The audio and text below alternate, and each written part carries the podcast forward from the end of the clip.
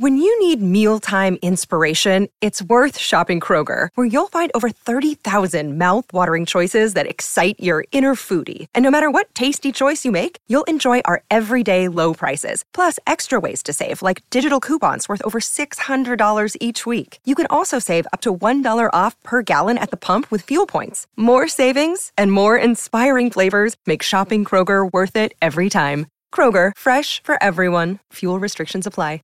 Here it comes again. Lunch. Will it be the same old, same old? Or are you ready to take a vacation from the ordinary with the new Jamaican Jerk Turkey Sub at Firehouse Subs? Freshly sliced smoked turkey breast, craveably sweet mustard sauce, and a hint of Caribbean seasoning. Just $5.55 for a medium. Save time. Order the new Jamaican Jerk Turkey Sub on the Firehouse Subs app.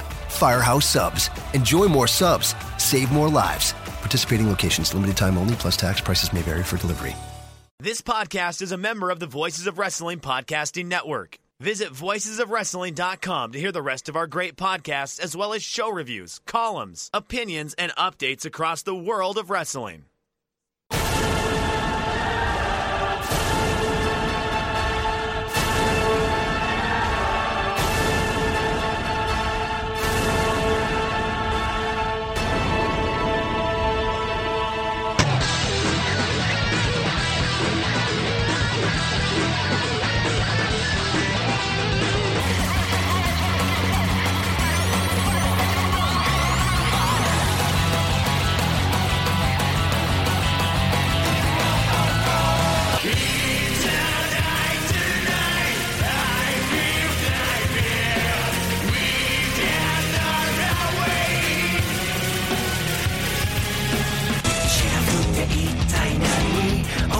は関係ない聞く前によく考えろ俺たちはそもそも drunk Believe, say, what's wrong? That, that, that's now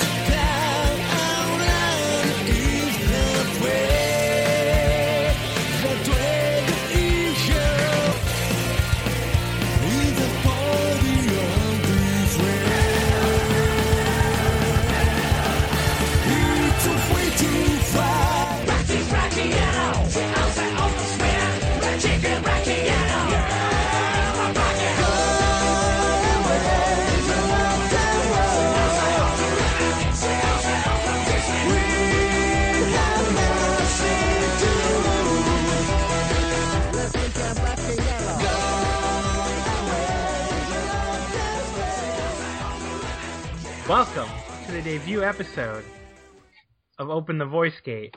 I had a second there where I forgot what we were calling this thing. I am John, and let's introduce the entire host panel. Let's start with Jules. Hi, Jules. Hi. Hi. Um, so yeah, my name is Jules. Um, I don't really know what I should say. I'm 20 years old. Um, and I'm probably the one who's been into Dragon Gate for the least amount of time. So Yeah, I'm probably the one who's been in the longest, I think, and I'm also the oldest by like. I know I am so old. I am an old man. nah, Uh, you're just a man. I should also mention like I'm the voice of the wrestling Dragon Gate columnist. That seems important yeah. to mention. hi Shane. Say hi Shane. Hi, I'm Shane. I've actually not been into Dragon Gate for a super long time, but I have a tendency to get really, really deep into anything I find interesting, so I've picked up a lot of information in a very, very short amount of time. That's cool. I did that. Did Did you do what I did when I first was getting into it and just like live on Jay's page for like a week straight? Yeah. That's pretty much what I did. I mean, yeah, right. I think we all did that. Yeah, Jay is an invaluable resource. Who Mhm. hates my guts? I think. Hi. Hi, Case. Hi, how's everybody? How's everybody doing? Good. Good. Yeah, I don't know. I'm the uh, Dragon Gate reviewer for for uh, Voices of Wrestling, and uh, yeah, Dragon Gate's pretty good. Uh, so that's why we're here, and that's what we're going to talk about. So this should be our tagline. Like, Dragon Gate's pretty good, I guess. So I maybe we should mention how we got into it. Um, my origin story is pretty boring. I was at a Jersey All Pro Wrestling show of all things, like 15 years ago. Here I am, like a teenager, and there was this table that had oh, I think it was called Mayfield Mayhem. Old people will know what I'm talking about. And like they had all these tapes and stuff, right? And one of the tapes they had was a Toryumon compilation, and I bought it, and it was awesome. It was so awesome. Like I think I'm pretty sure the main event was, oh, it, it was the M2K versus um Crazy Max like match slash angle where they like hog tied them and like whipped the crap out of them, and it was like, what is even going on here? Yeah, it was very kinky. So I mean, that's how I got into it, and then after that, it's just been like, like it's all all the other promotions have come and gone for me as a fan. Toryumon slash Dragon Gate is like the constant in my life. I never really get sick of it at all. That's so, beautiful. Jewel, Jules, how'd you get into it? I don't actually remember. I think it was. I think I probably like saw something on Tumblr because that's how I get into. But I'm probably gonna get called a fake fan for this. But I probably just saw Yamato's face and I was like, okay, who are you? Which you That know, totally, that's totally valid. Let's be it, it's. I feel like it is as as good a like an entry into Dragon Gate as it is because. I mean, he's like probably one of the most recognizable faces of Dragon Gate right now, I feel. yes. He has a very sure. recognizable face. But yeah, I think that was probably it. Just like saw some gifs on Tumblr and I was like, this looks interesting. It's very, it's a very boring story, but that's pretty much how it happened. And then I just binge watched stuff. So Yeah. Shane, how'd you get into it? Actually, it was uh gif sets of Yamato's face that got me into Tumblr. I was it was after like it was after like I became so jaded toward American wrestling that I just kind of like was so into Puro. So I started following like everybody who just posted Puro and one day this gif set pops up of this attractive wrestler whose name I did not recognize.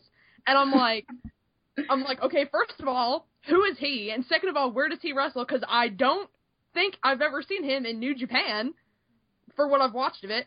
And then I look up and I'm like, Dragon Gate, oh yeah, the American branch that like closed down because it got so horrible that Evolve like absorbed what was left of it. Yeah. Let, let us never speak of Dragon Gate USA again. We, we we really shouldn't. Like the only like there was there was it was it was bad.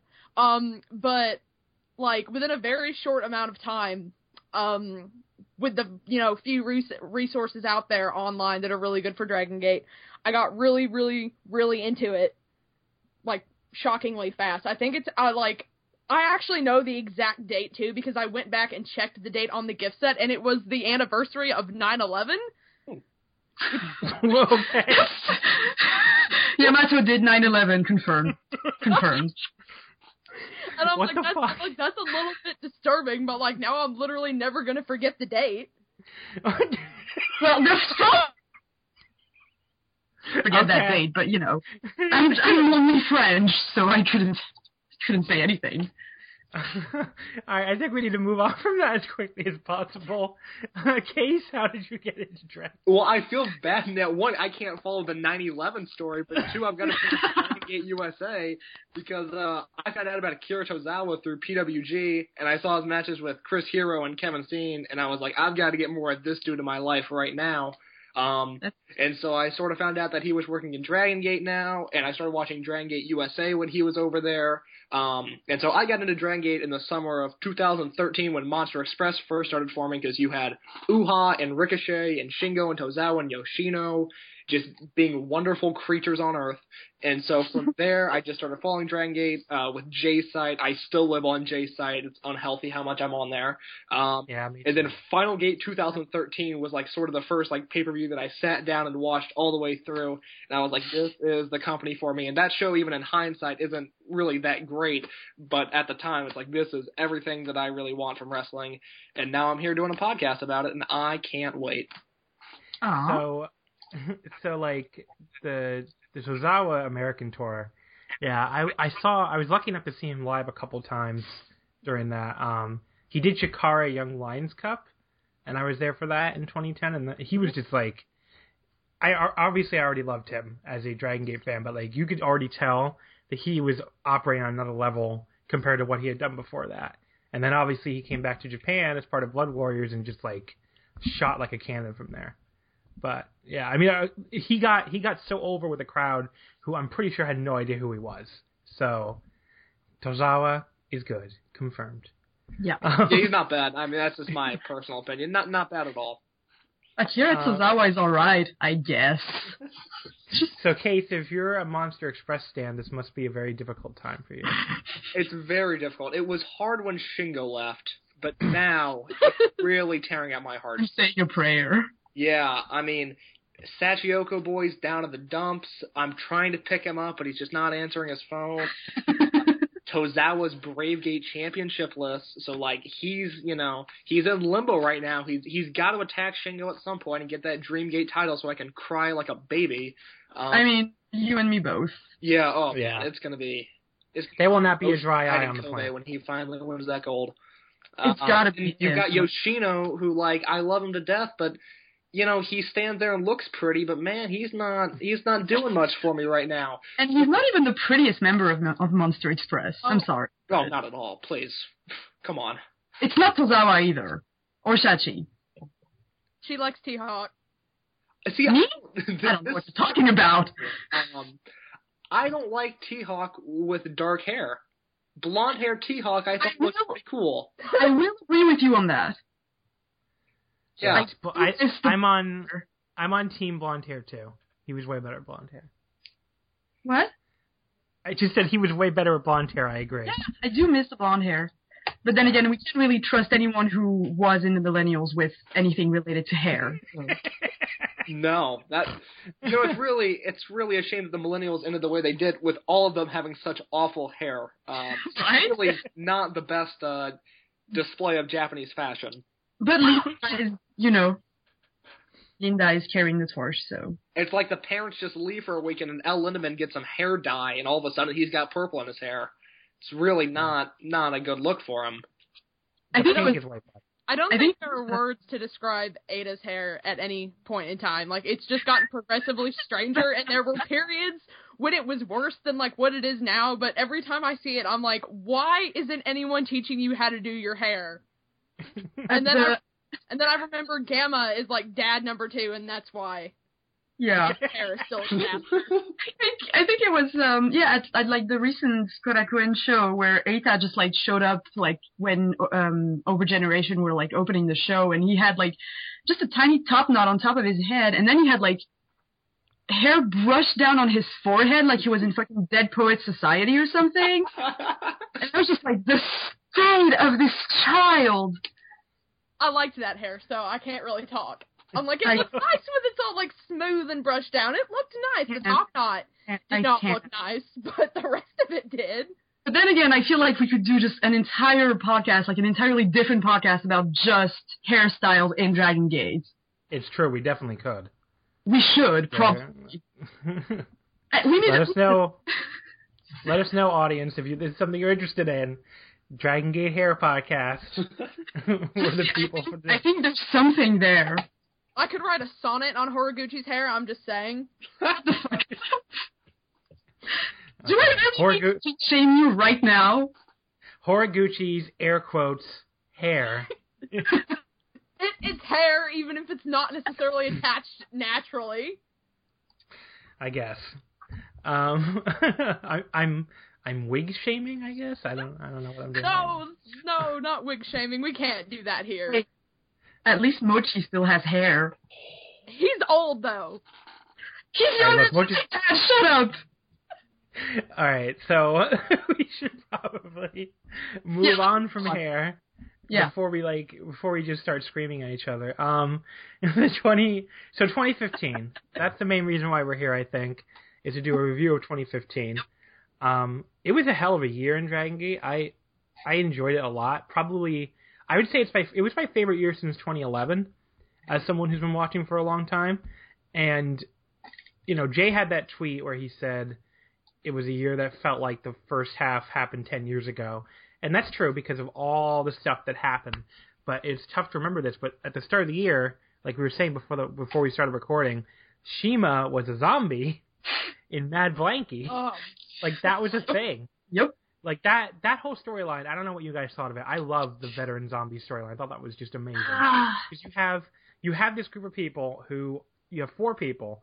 They've all been heels before. They don't have a unit because of the millennials.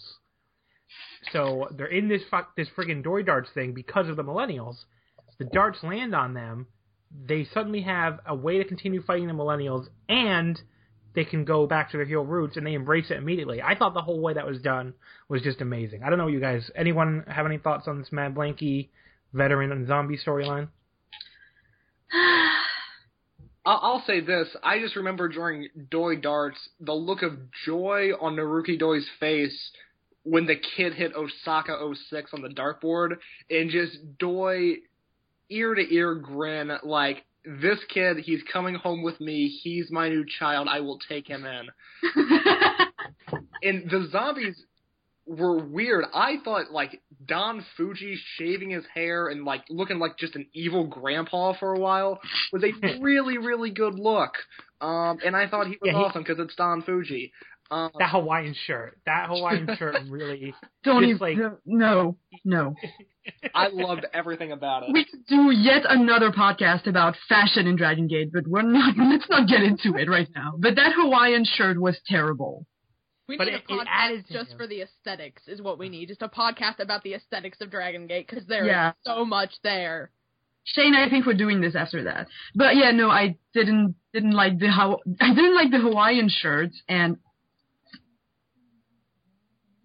like watching, I didn't really mind it. I just thought that there were just too many people in Mad Blankey.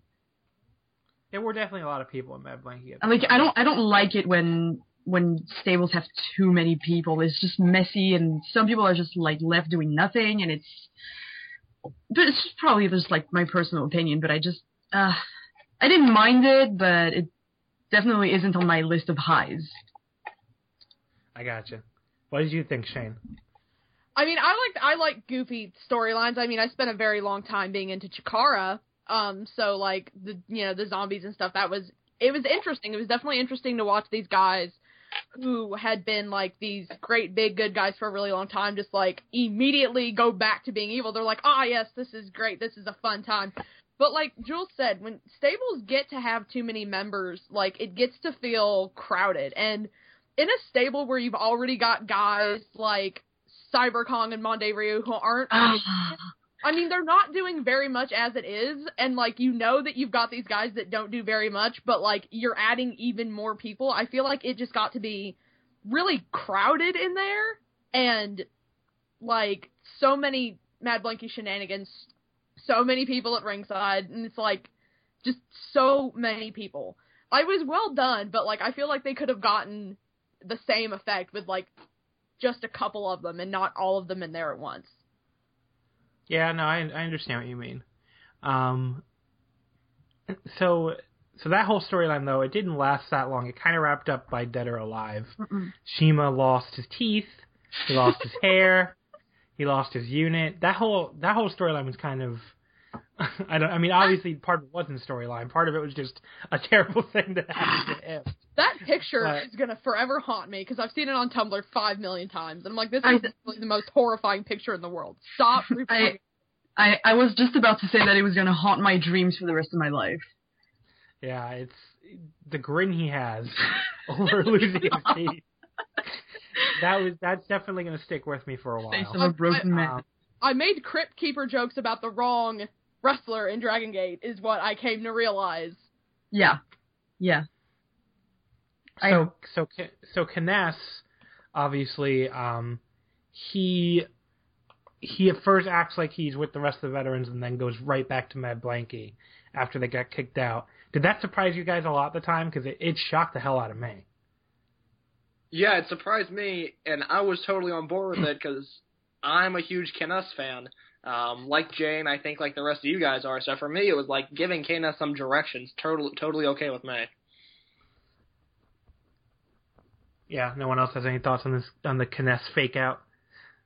I mean, pretty much what Kay said. It was nice to see him get some direction for a change, like to just do something different with him. Because when you switch up um, the directions that some of these wrestlers who have been in long time positions have been, it just gives them like a fresh start and a chance to show off things they didn't really, you know, have before. And I feel like he got more of a focus in Mad Blankey, you know that comes into play later on when we start talking about the Jimmies. And just I I love Kness in general, so like getting to see him do stuff and be important was really really great. Yeah, I agree. I have nothing Uh, to I, add. I was I was a little surprised that it ended up only lasting as long as it did because he just he looked like he like he he talked a lot about it afterwards how much fun he was having as a heel again in Mad Blankey. He looked like he was having a blast, so I'm surprised they ended it so quickly. But um, that's a good transition into the Millennials, Jimmy's Mad Blankey unit to disband madness. Um, What an So emotional can't- time period for all of us. Yeah, we were all we all had a lot of feelings, I think, during that period. So it starts with that three way match at Korakuen Hall. Um, now at the time, did you guys think the Millennials were probably losing that too? Because I actually was worried about the Jimmies. I'm be- being the being a not smart person. I actually thought the Jimmies were losing that. I don't know. I I thought the Jimmies were losing, and I thought Mad Blankey was going to end up losing also. I thought the Millennials would still be here today, and they would be stronger than ever. But no, I was wrong because they got flattened in the middle of the ring in Korakuen Hall in a beautiful, awesome, wonderful match. Did you guys I don't wanna- see that coming too, or did you think talk this about was? I, I live in a constant state of being worried about the Jimmies disbanding because they've been around as long as they have, and now I'm just like, you know, how that time clock is ticking down. When's it going to happen? But to take your youngest, hottest group at the time who were like, you know, making all these big changes and like were shocking everyone, and to disband them, that seemed like, I don't know, a strange decision at the time. Like, and some of them still haven't really found their direction and where they're going after it disbanded. So like I still question I still question like was that really the right time to do it? Because you look at where they are now and a lot of them haven't really gone anywhere. I mean, you know, T Hawk T Hawk might you know, he's a, one of the Triangle Gate champions, but then you've got like UT who's getting like made fun of by the older wrestlers and you've got Eita who's like just getting his butt kicked every time he goes up for the Brave Gate belt, and just you got to pin all your hopes on Linda because Linda's gonna be the one who comes through. But like, all the rest of them haven't really gone anywhere, and I'm like, maybe it was a mistake to do that because I feel like they didn't know what they were gonna do with them after they disbanded them. Well, see, the, the issue I think with the millennials is, um, they they clearly did not want the millennials to be heels for whatever reason. I, I don't really know why they fought that so hard. Like the millennials showed up as very, they were very tweener. They were clearly like very heelish when they first showed up, and then they tried to make them the baby faces against Mad Blankey after the veteran army joined Mad Blankey, but it just never really worked and the crowd really did cheer Mad Blankey more than they cheered the Millennials. And the problem is you can't have a unit that's so unpopular unless they're going to be heels. And they did not want to make so their options were either disband the Millennials or make them heels. And they clearly didn't want to make them heels for whatever reason because they they see T Hawk. I think it's because they see T Hawk as their future babyface star, which I I kind of disagree with. I think he's probably going to be better off as a heel in the long run. But if you believe that, then you need to disband the Millennials, I think. So, in hindsight, I get it. At the time, I was shocked. But, yeah, like Kay said, though, what a match that was, though. I, do you guys think in the end that the Millennials were a success? Because UT had just about as a successful year as Stalker Ichikawa had in terms of winning falls. uh, that, that's the last fall UT won was in like late 2014. I don't think he actually won a fall this year, and Ichikawa pinned Punch Tominaga twice in the summer. So on for Stalker. Um, Eita's struggling. Kotoka has finally found footing, if you could say that. Um, El Lindaman's obviously on the way up, and then you've got T Hawk. Uh, but Hey, don't, don't, forget Maria. Maria's winning every fall lately. That's true. She's got some momentum, headlining Kobe World for sure. um, No, but if Dia Hearts is still around, um, well, after that match, I would love to see her join them. Actually, is that because you want to write fan fiction for Mochizuki and Maria? shut up. No, I think she'd be a good fit. okay. It's not all bad. Professional opinion. I don't need Maria to be in a unit to write fanfiction about her. That's a very valid point. I, I I feel like Jules has a point though. I feel like Maria fits in with like the Dia Hearts aesthetic. Like I feel like you know she's got the look down, you know, because you know you, you know BB Hulk, the Bishi Sparkle Prince of Dragon Gate, but you know, and she had a really good match with Mochi, and I, he, you know, he showed some respect to her. And if you're gonna like eventually put her in a group, I feel like Dia Hearts, if they survive this match, is like the one that would be the best Mhm. fit for her. Absolutely. Like she, like she doesn't really like she does she definitely doesn't fit into VerserK. Like you know that that's not gonna happen. um, she's Can you imagine though? I don't see her joining the Jimmies. I think they're happy with the way the Jimmies are right now, and there's not going to be anyone else drafted in there. And I don't feel like she fits in over a generation either. So if she's going to go to a unit, it's going to be Dia Hart. Mhm. or Monster or Monster Express. If Monster Express survived, she didn't fit. She Uh, you know, you see, I don't think she would actually like fit in Monster Express as much as she would in, in Die Hard. yeah, I I agree. I, I don't know. I just feel like she would be a really in a really good place if she was in Die Hard. But to answer uh, Case's question about the millennials, though, Mm. um, I don't, I don't really think the millenn, I, I- the millenn, were the millennials a success? I don't know is the answer because I think in the long run they might have hurt T Hawk. Like T Hawk, if you remember, like this is this is going back a ways now, but he ar- arguably had like more momentum as fake Naoki than he did as T Hawk by the end and Ow. just I think they gave they pushed him too hard too soon. He just he's a better heel than he is a baby face, and I just don't. I think building the millennials around him was not a great idea. And then Eita Eita has some momentum, but um, again I think he's a better heel than a baby face. I don't know why they're so insistent on him as a baby face, and. I think the only person you could really say the, the you could say the millennials helped Lindaman for sure, and you can say the millennials, the end of the millennials helped Kotoka for sure. Mm-hmm. But that's think- really about it. Someone is think- typing very loudly. Oh, sorry. I think it's I think it's Case. Uh, Jules, I think that's you actually. No. I don't know what you're talking about. But anyway, I was going to say something. I think Kotoka has been doing outstanding character work since the end of the Millennials. He Yes, certainly fits in better now doing his blah gimmick than in the Millennials because I think John tweeted a few weeks ago about Kotoka being in the Millennials, and I totally forgot that that was a thing for a little bit. 'cause He actually had a really fun match. It was him and Lindaman against Tozawa and Shingo, I think, um, right before Kobe World, and they had this awesome tag match. Or it might have been Kotoka and Eita, I can't remember, but. Other than that, he was like he just did not fit into that group, and he didn't fit in as Sheba. Um, that was actually just an awful, awful time. Um, but now he's finally. It, it's weird that Kotoka's come out of the Millennials as arguably the strongest person. I did not expect that.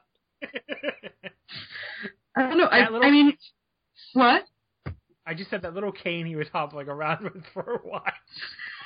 I shouldn't laugh, but oh my god, he was just he was so exaggeratedly like hop like he was just he would put that thing in the ground like he's digging for gold or something. It was so amazing just watching him angrily hobble around.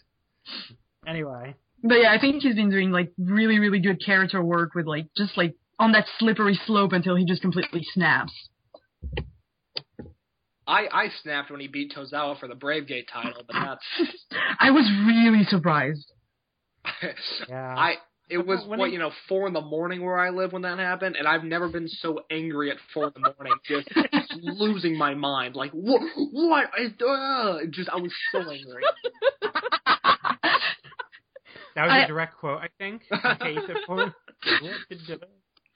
I honestly, I honestly thought Tozawa was was winning the whole thing, but I was I was- really, really, really surprised. Not necessarily angry because I was too surprised to be angry. Out of the three people who went into that match, Kotoka was like my third pick for who might win. Because it just it just seemed like there there was no way they were gonna put this belt on him this early, you know, and like they hadn't really done much with Kotoka in general, like even with all the gimmick changes and stuff, it hadn't really like nothing had really stuck, and then that Momo latch, and I'm like, I, I can't even believe this is happening right now because as soon as um Tanizaki was out, I'm like, okay, then Tozawa was gonna take the belt home, and then Mhm. it didn't happen, and I'm like, I can feel how upset the crowd is right now. Like I could feel through the video feed that they were very, very upset with this because they really do not. A lot of them, at least as far as I've seen, really do not like Kotoka. Yeah, it's not heel heat with him. They really fucking hate him. so I mean, apparently. It's not it's not even like it's not even like anything he's doing. It's just him. They don't like him at all. And I I think I think it's funny though because like he's got a gimmick that is that like for most people that I've heard of, it just annoys the crap out of them to hear him go bleh all the time. And sometimes he does it like on Prime Zone, he'll do it like 30 times in one match. And I'm like, those poor people. like, like these are people who already don't like him, and now they have to like they paid money and they have to like sit here and listen to him do that 30 times. And like they're gonna go home and be really, really angry about it. But like I think it's I think it's funny. I think it really is. I think it's just like he snapped. Like I don't think a lot of people factored in, but Kotoka was treated like crap for a really, really, really long time. And you for like it, seven years. yeah, Seven years. you see it, and most of it's on Prime Zone, so a lot of people don't even really like you know think about everything that happened to him and how many of the wrestlers beat him up. Which I've told Jules, I think it's really funny he ended up in VerserK because one of the people that Kotoka seemed to hate the most in all those interviews was Yamato. He would stand really Yeah. far away from him.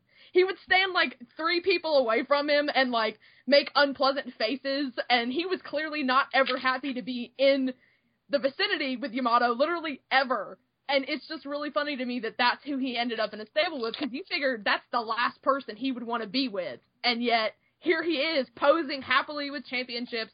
They're going out on like bro dates, all four of them together are. Because you see them like they post the pictures on Twitter, and there's like all four of them nice clothes, and they're going out to dinner and having a good time. And I'm like, and you would never have thought that this would be the person that he would be allies with, considering like how badly he was treated by him. But here we are.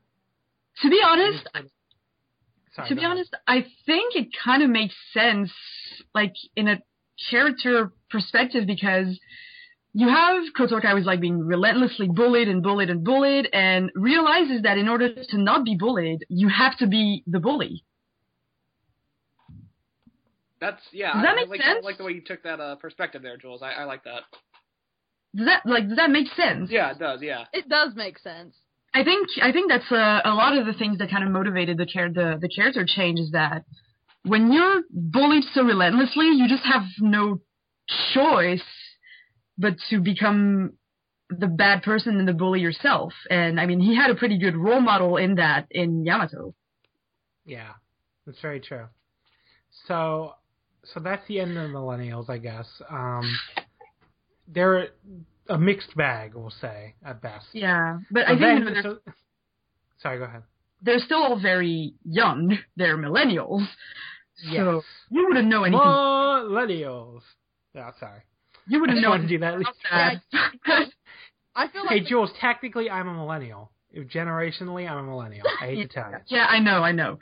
But um, I I think you just gotta give them like time to grow. I I see a lot of people being like, oh, like T Hawk has no charisma and Eita has no charisma, and like these guys are young.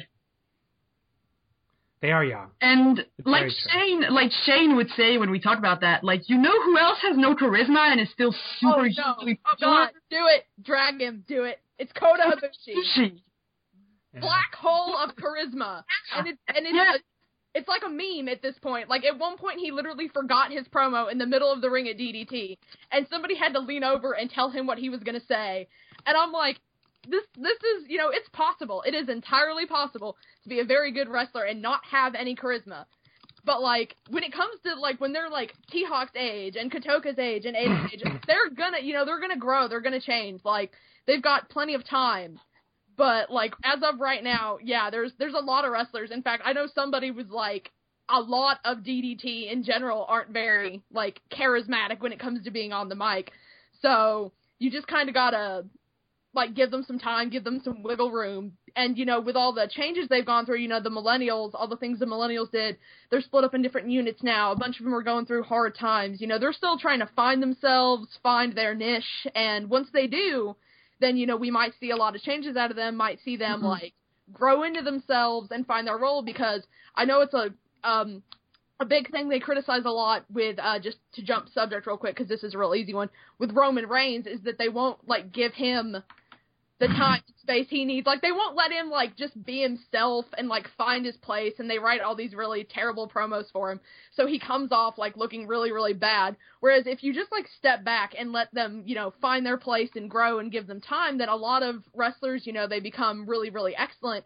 But you just gotta give them a little wiggle room to figure out what's going on. hmm So Shane, are you trying to tell me that you think promos about magic beans and beanstalks wasn't That- good? That was Is that I laughed. I laughed, but like I probably shouldn't be laughing at this dude who's gonna who like faced Brock Lesnar at WrestleMania and got the shit beaten out of him. Like I feel like that's not the direction they were heading in. I feel I feel like So yeah, this is this is the Roman Reigns cast. Welcome to the Roman Reigns.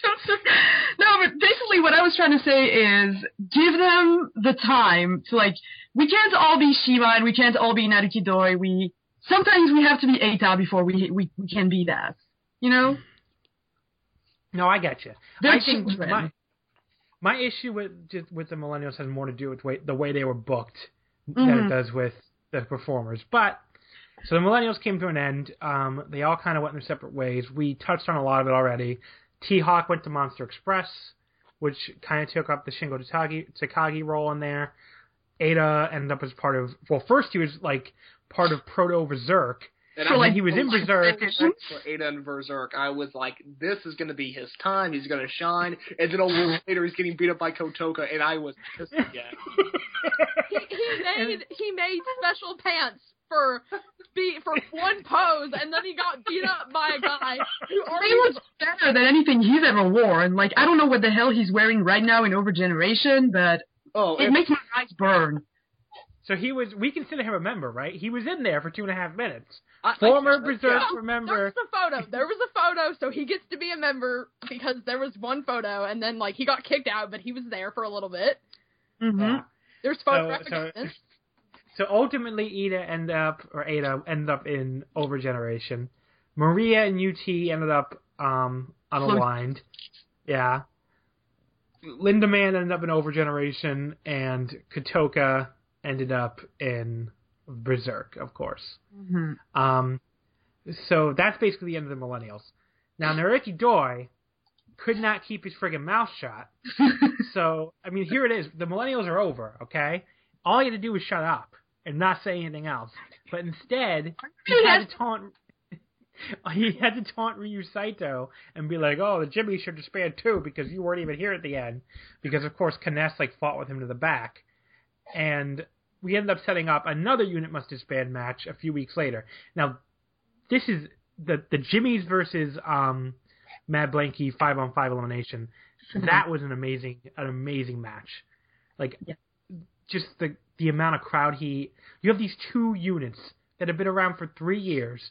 You have arguably the most popular heel unit of all time in Dragon Gate history anyway, against one of the most popular units of all time, period. So like you could hear you could hear people in the crowd like chanting for Mad Blankey during that match. Which, you know, like you could see the yellow in the crowd too. Like Wasn't they were the- definitely Mad Blankey supporters. Sorry, go Yeah. ahead. Wasn't it the reason that they had Mad Blankey disband though? Because they had Yes. too many fans. Yes, that was a big reason. That's what I've been told too. Mm-mm. Is that Mad Blankey was too popular to be a heel unit at that point. That it, it was so weird to see like them have so many fans. I because I always for the longest time I felt like that was so much of a Western fan thing where the Western fans hate the faces and they love the heels, and you see that a lot in the with the bigger promotions where if you turn somebody heel, oh now they have all the fans, and then in Dragon Gate it was really weird to see. Like it makes sense because of who was in Mad Blankey and how good they were and the match qualities they turned in, but it was still really weird to see them have like that many fans in the crowd. Absolutely. It was something else, yeah. Mm-mm. I But, um, love that match uh, mainly because it didn't feel like a normal Dragon Gate match, if that makes sense. And yes, it was an eight man tag, and, and bodies were everywhere, and it was a wonderful thing. Um, I have the review. That was dangerous. Get to have the review on VoicesOfWrestling.com. But there was an intensity to that match that isn't there in a lot of Dragon Gate matches, to a point where it felt like such a competition, uh, much like Mochizuki versus Shingo did from Gate of Destiny, which I will be talking about later. Mark my words. Um, yeah. Oh yeah. We will talk about that. but I love that Jimmy's Mad Blankey match. K-Ness turning on Mad Blankey and reforming with Susumu was fantastic. It was a wonderful moment, and I just submitted my Voices of Wrestling Match of the Year ballot. The Jimmy's Mad Blankey match did not finish in my top 10. It just didn't happen, but I try to make room for it because it's one of the best matches this year and something that Dragon Gate doesn't do a whole lot of, which is have a super, super serious match.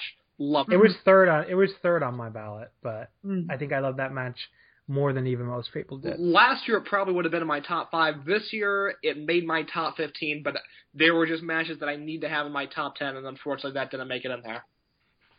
Um, To be honest, I But- didn't. Sorry, no, go ahead. I didn't put it in my my top ten, but I do have to say that it was one of the very few times that wrestling has actually made me cry. Oh, I cried over the over the reunion. I was like, literally like I was on the edge of my seat and I was like stressed the fuck out, but that was genuinely one of the only times I have cried watching wrestling. yeah. By the was- end, was, I was like in tears. That was something else. It didn't make Um, it didn't make my top 10 because Stardom this year happened and like like I had like I had to make room for the women because those matches were incredible. But when Kness and Susumu reunited and the Jimmies came out on top, I just burst into tears. Like I was already like emotionally distraught because I love the Jimmies. You guys know how much I love the Jimmies. They're my favorite Mhm. they're my Mhm. favorite unit out of all the Dragon Gate units. They're they they're my top favorite. But then to see them go against Mad Blankey, so many of these guys that I also liked, and like this cool, like I like I like I was really hoping they'd lose anyway, even though I really liked them because I didn't want the Jimmies to disband. But it was like so like it was just emotional turmoil because it was kept really really like even up until the end, and then you're like, oh no, it's it's like we're gonna lose the Jimmies. I can't believe this. And then Kness came through, and it was like this is the most beautiful moment. It really was something. It Yeah. was like low key romantic. it was Loki. There's nothing low key about Kness and Susumu. Okay, there's Yeah. nothing. But then again, we could do yet another podcast about that. So Um, so the Jimmy to Mad Blankey. Um, did you guys actually think the Jimmys were going to win? Because I, I did not at all. There's a second straight Unit Must Disband match I predicted completely wrong. I thought Mad Blankey was winning for sure. Yeah, I was Yeah. jumped this one. I, I expected the Jimmies to be dead, uh, but they are not. They are alive and well right now. Mm-mm. and they're alive and kicking. Yeah, I didn't think they were disbanding either. I just I believe them. Go ahead. That I really believe that they were coming out on top because they just seemed stronger and more united, and I like that. What did you think, Shane? Do you think they were going to win or no? I, I mean, I was, I was, um, I was in emotional turmoil over the fact that they might lose. But I mean, like at the same time, like as we were going up to the match, and I was like thinking about it and thinking about it, trying to look at it through the like the bookers of Dragon Gate, like how did they see it? There wasn't really that much more for Mad Blankey to do. Hmm. Like they had already, you know, the Millennials were gone. You know, they'd done just about everything. Various members had held the Dreamgate title. There really wasn't like much up room for them to go. And like they, you know, and like the Jimmies right now are being booked like incredibly strong. Like I was, like I've been watching the results, and they've been winning pinfalls left and right. And I don't think they've lost that. Like I need to recheck the results, but I don't think they've lost any matches. In you know, other than the um the Triangle Gate match, which of course they were going to lose that. But like other than that, like as soon as they started building them up for the titles, like they've been winning matches left and right, and they're being booked incredibly strong right now. But like, so you know the Jimmies have you know they the individual members have done a lot, but like it's been like spread out more. Like Mad Blankey had a lot of stuff for them happen in quick succession. You know, titles here, titles there. They'd lose them, they'd pick them back up. But with the Jimmies, like Susumu's not held the Dreamgate title in a really long time, and Neither has Ryo Saito. yeah. So like I'm like there's still things they could do with them. Like and obviously Dragon Gate still sees them as valuable roster members that there is more to do with. So I'm like they could probably do more with the Jimmies than they could with Mad Blankey who'd pretty much done everything. So like logically it made sense that Mad Blankey needed to go down because you know what else were you going to book them to do? Like they'd already done everything. So, um, so in the- post Mad Blankey, um, after the split, we kind of had a lot of them went on to form VerserK. Uh, Yamato, Doi, Kong, Mondai Ryu, all went on to form VerserK. It looked like Punch was going to too at first, but then he That ended up as man. Shingo's personal slave, and then he ended up as part of Overgeneration. That poor man Um, does not deserve to be treated like a coaster.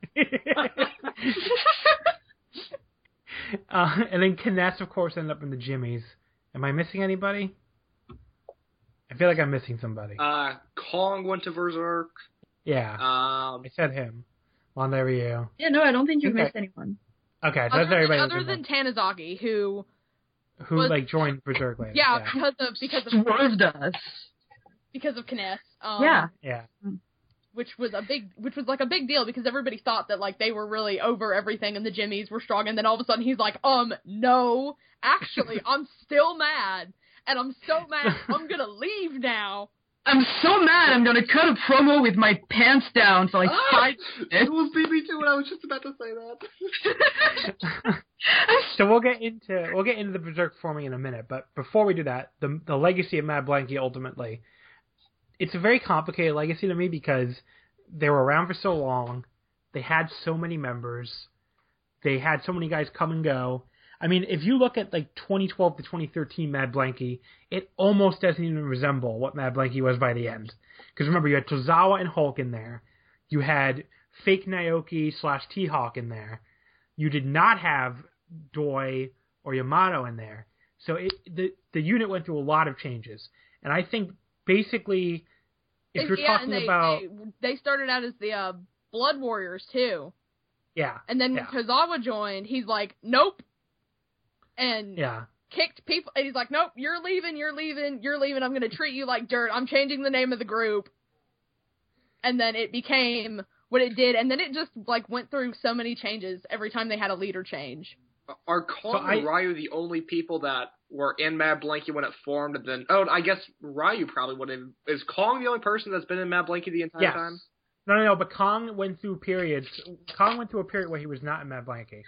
That whole period where he was like trying out with different units. Oh God. Okay. Yeah. There's a reason I Yeah. forgot about that. So there is no one who was in Mad Blankey from the very beginning to the very end. You could Mondai Ryu joined very quickly, so he's the closest. But I don't think you could count him as being there in night one. Yeah. I could be wrong. He wasn't a part of Blood Warrior, so he wouldn't. Yeah. Have been, yeah.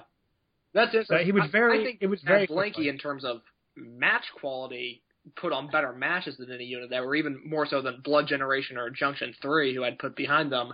Because they've got matches like the uh I can't think of Shingo's old unit name uh with Yamato. Akatsuki. Yeah, Akatsuki. um, that match was amazing. The unit must have spanned. It's that was insane. amazing. one of the Yeah. best matches I think in Dragon Gate history, and, I, and it's nowhere online now. It got taken off Daily Motion, and no one has it. It is I know, I- insane. I just want to watch that match again. It's Um, very sad.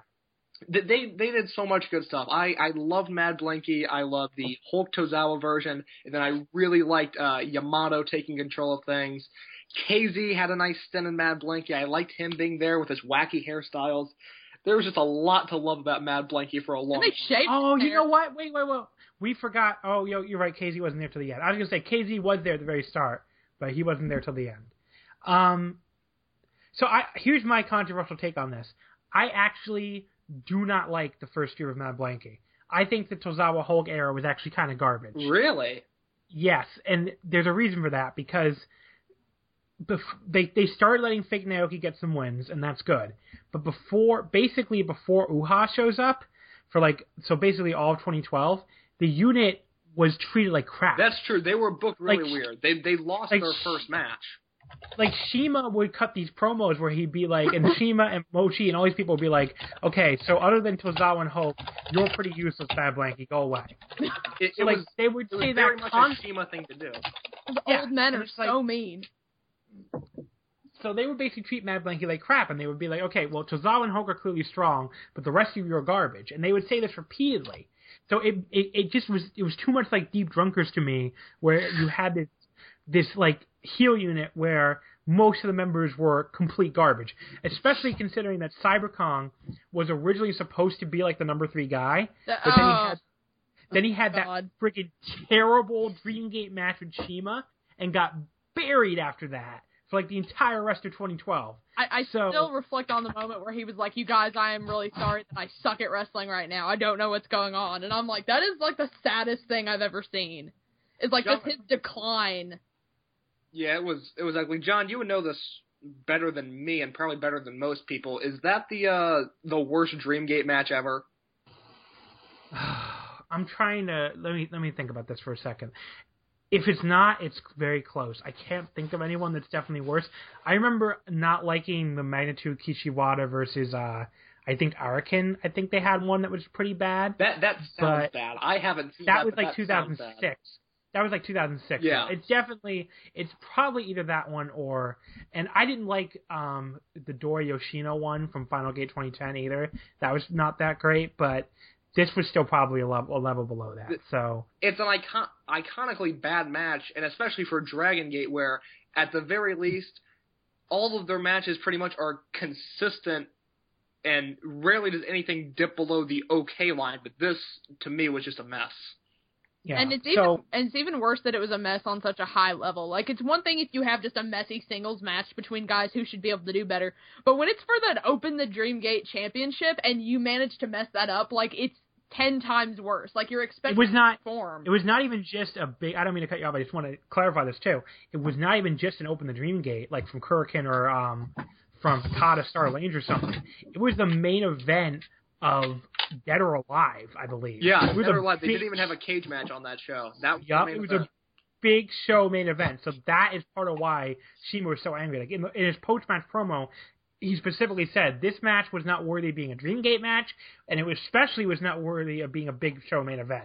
So you could see that was a that was a freaking shoot out of him. He was really angry, and you can tell because they they buried Kong afterwards. for as for as like grumpy and mean and old manny as CIMA can as Shi- can be to the younger talent, like he put so much of himself into all of the matches that he has. Like he really does try to do his best, especially when it comes to the Dreamgate Championship matches. So for Kong to mess up that bad against a guy who you knew was gonna go all out, like it was even worse.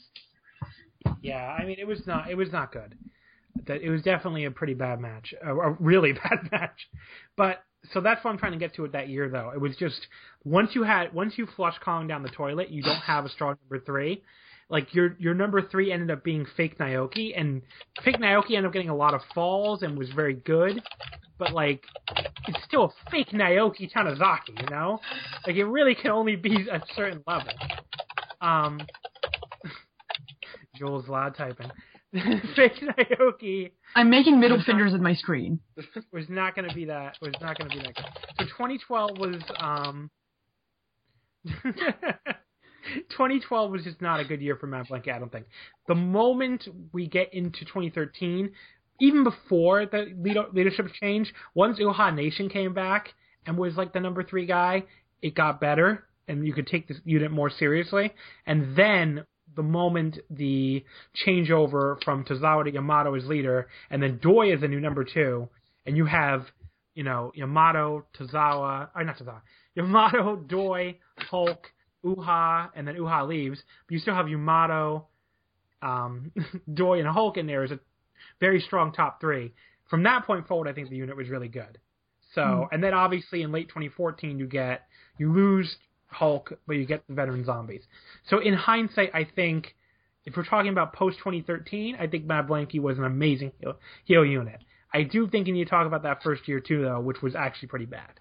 I, I'm That's my not, yeah, I guess when you put it that way, the the first year was a little rough, but they still had that Tozawa Hulk tag team uh, that had some excellent matches. Like the uh, it's actually it's Dragon Gate Andrew Angry two one six on Twitter who asked us for a shout out. Uh, one of his favorite matches from Osaka. It's uh, Susumu and Kagetora against uh, Hulk and Tozawa, that's an amazing match. Um, but one thing you touched on was Hulk leaving Mad Blankey, and I wanted to mention this was Mad Blankey in 2014 was so awesome, and the feud with Hulk specifically was my feud of the year for 2014. Um, from the moment Hulk left and he super kicked everyone in the cage at Dead or Alive That was beautiful. to having a five on one open the Dreamgate Championship match, uh, having Mochizuki dance with him for a night in Korakuen, everything about that besides the uh, very lackluster Hulk Yamato Kobe World match. Uh, everything about that feud was excellent, and I loved it. And that, to me, was the peak of Mad Blankey. That was everyone firing on all cylinders with a great babyface to combat them, and it was something that only Dragon Gate can do, and they nailed it. Anybody else have thoughts on the legacy of Mad Blankey? I think the way they revitalized BB Hulk was something to behold because Dragon Gate already, you know, loved BB Hulk. There was never going to be a time when they didn't. But like the change that he went through when he was in Mad Blankey was such a weird one because you know you see when he starts out he's got the long black hair and he's like drinking and he's like blood and crazy Spitting wine in and people's the, faces. the, the what do they call him? Yes, so Oh, he's basically my mom. what of it? And then like you see like the slow transition into what was his like a you know what would become his style but like with still the darker coloring and stuff like the darker hair and the darker lipstick. But like he started to cut his hair and then just the way they built that feud and the way that he like he just sells himself as a babyface so well. Like he's so genuine about it. And it and just it revitalized him. It made him even better. Like it gave people an even bigger reason to care, like other than the excellent wrestling, because everything they did with his character and having Mad Blankey to you know to be the heels because you can have a great face character, but unless you have great heels, then you know you're not going to be able to get very far with it. And there was just that perfect ideal balance right there in that feud, and it was just really something spectacular. Mm-mm. Jules, what do you think about Mad Blankey? Uh, I don't think I have anything else to say that you guys didn't say. I think Okay. I think the best thing that Mad Blankey left us with is this current Twin Gate reign. But Yes, that was a, that was an amazing Twin Gate reign. I'm happy they got the motto. It is, yes, that's true. I don't know why I said that. don't jinx it, John. um, Look, if Horiguchi wins that belt, I'm never going to hear the end of it. you are none of you are going to hear the end of it. That's going to be my Twitter account for however long they have those belts if they win. That's just going to be me talking about that match and posting 500 screenshots and never shutting up about it. That's going to be I don't it. think they're winning though. I love I love them too, but I don't think they're winning either. But I Yeah. I, I actually kind of hope they are because I love them so much. But Yeah, true. I love they've Ryu Ryo Saito is one of my all time favorites. But um okay, so so that's basically Mad Blankey, I guess. They they were a fantastic unit. I just wish people remember that first year was kind of crap. Um, so we go into the forming of VerserK. Um, obviously, around this same time, Shingo Takagi starts freaking out. Uh, he's not happy with Shino for losing the Dreamgate title and for wanting to team with T-Hawk.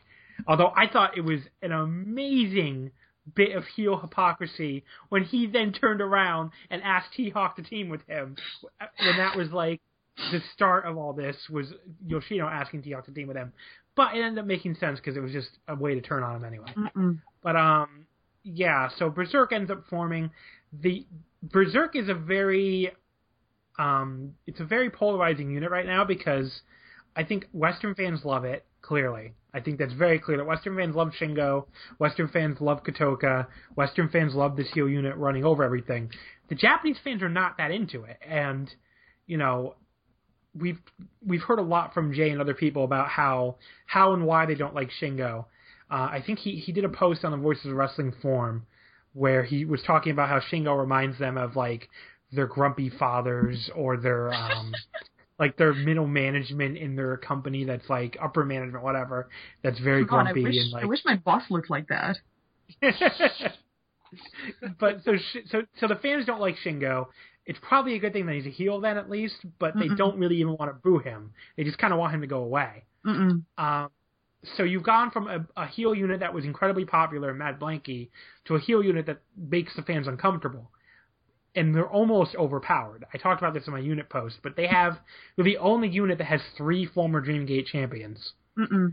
and they're just they're a very strong unit right now. I really like VerserK. I'm a little worried that they're being booked too strong, even. But and and I usually love strong heel units, so for me to even say that is something. But um, so what do you guys think of VerserK so far? What like this their their formation and their second half? Here's the thing. I don't I don't want to say anyone's opinion is wrong, but if you're a Dragon Gate fan living in Japan and you don't at least respect VerserK, then you're no longer entitled to an opinion because what they're doing Wow. is so fantastic. I can't get enough of it. Shingo's on the best run of his career right now. He's finally got something that's completely clicking for me.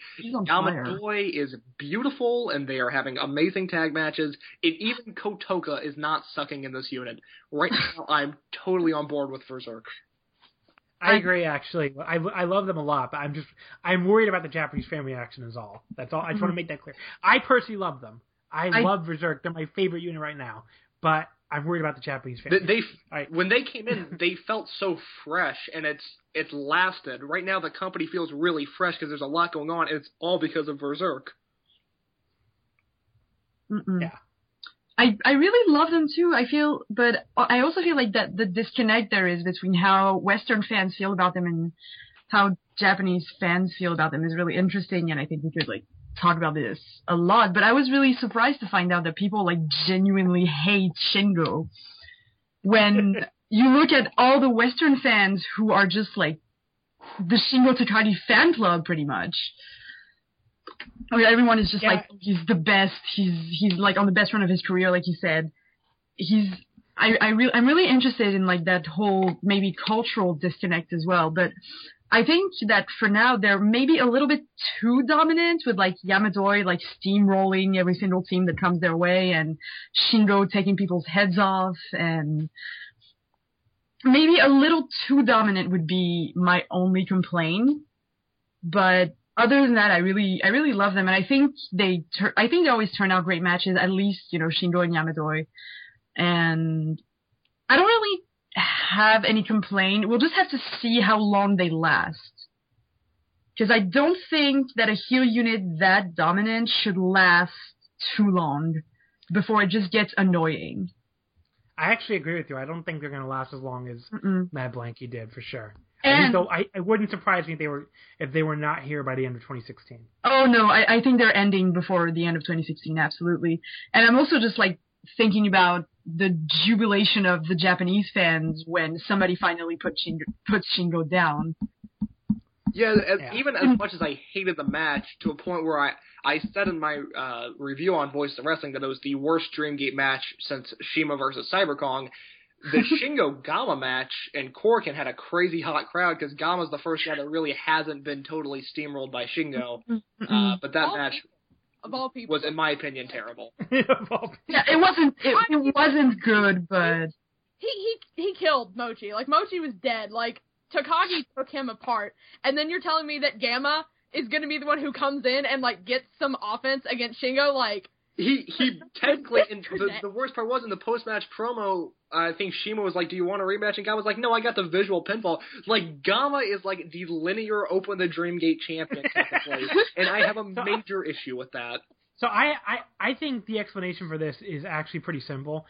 I think it's the fact that Korakuen Hall is probably their most important crowd when you think about how often they run that building and they they need those fans to show up every month. And I think they honestly were just they did not want to put Shingo over Gamma clean. They did not want to piss off Korakuen because if anyone hates Shingo Takagi in in Japan, it is Korakuen Hall. Oh, they God, yeah. despise him. Mm-hmm, mm-hmm. So like, I think they were just too scared to do it. I, I like people always look for this why Gamma explanation. I don't think it was about Gamma. I think it was about Korakuen Hall. That's Yeah. my personal. I think I, think the most interesting thing about the way the fans react though, because they they when he, when Shingo wins, when that when that when the ref's hand hits the mat for that third time, they go silent. And I think that's something that um a lot of maybe Western fans especially don't understand just like how important that is.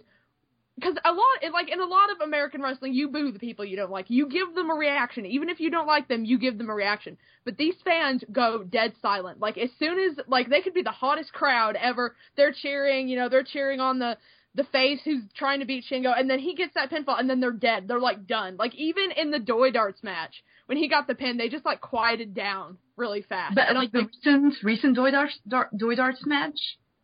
yeah, Yeah, that's probably also because of who he got the pin on. Yeah, he he pinned Tozawa, which they were like, no, like it would have been one thing, and like people were joking about it in the chat, which is the worst thing. I because like I can't ignore them. How they were like, oh, Tozawa took the pin and Ichikawa is on his team, and I'm like, okay, first of all, but I'm like, telling you that has to mean something. It, it will. It will. It'll mean that I like. I strongly believe, you know, the your theory that Tozawa is going to be the one who takes Shingo down, and we're going to have to lose Monster Express to get there. But, but um, just the, but the way that the fans react, I think, is like so intriguing because like. Um, I remember someone said this in the chat too. How um there were some there are some fans in Pro Wrestling Noah too who react that way when Suzuki-gun comes out and how they were losing they were losing fans and losing money because of how dominant they were and that's why they didn't that's why they didn't hold that spot for as long as a lot of people expected them to and then they started dropping titles but like eventually it's going to get to the point where they have to drop you know Yamato is going to have to drop those titles and they're going to have to start losing because the because they need the money and they need the crowds and their fans you know if they get fed up enough they'll just stop coming like it's not something that necessarily happens in a lot of American promotions um because there's a lot of people like you can hate the way that some wrestling promotions run and they can still send you know sell out venues but like those the Japanese fans will just stop coming if they don't like the way that things are going and they don't want to lose their fans. But in all fairness to Shingo though, I don't think that like I think Yamato is definitely overpowered because they're steamrolling everyone. But in all fairness to Shingo, I think it's kind of necessary for him to beat guys like Mochi and CIMA and Gamma because um and it's a big problem in some promotions, they won't let the new talent just beat the old talent flat out. They won't, you know, give that generational shift to say, yeah, these guys are great and we love them, but this is the focus. Like they'll keep bringing the old guys back and giving them like and letting them pin the younger talent and like giving them things that they don't necessarily need at their age and with their accomplishments. Like we didn't really need CIMA to win that match against Shingo. We didn't need that. Nobody needed that. He's had a million accomplishments, but it does say a lot that they were willing to even be like, no, he's not going to win to be able to put Shingo over as more dominant because you need like if you're going to have a heel champion, like it's my theory that you don't want to book them too pathetically. You don't want to book them like using sneak attacks and stuff to try to win. You want to make them look like they deserve the title. And Hey, right Shane? now, yeah. so you're so you're saying you don't want to book them like Seth Rollins? In other That's words. okay. Yeah, I didn't. I didn't want to say the man's name because God knows the the opinions are polarizing. But yeah, when you book a guy like Seth Rollins, like I think um on Voices of Wrestling, Sean, I love his Monday Night Raw reviews. They're the it's like the only reason I know what's going on on Raw is that he even points out that if you have your heel champion cheat constantly, constantly, constantly, what is your reason, you know, to care that he's the champion? What's your reason to, you know, want him to keep the belt? Like when you have a dominant heel champion, not only do you make him look, you know, like a legitimate threat, whoever beats him is gonna look gold. They're gonna look incredible. They're gonna look amazing. They're gonna, you know, everyone's gonna love them, especially with the way the fans hate Shingo. Whoever takes that belt off him, it, it's gonna be a hot crowd, and they're gonna be so happy, and they're gonna love this person.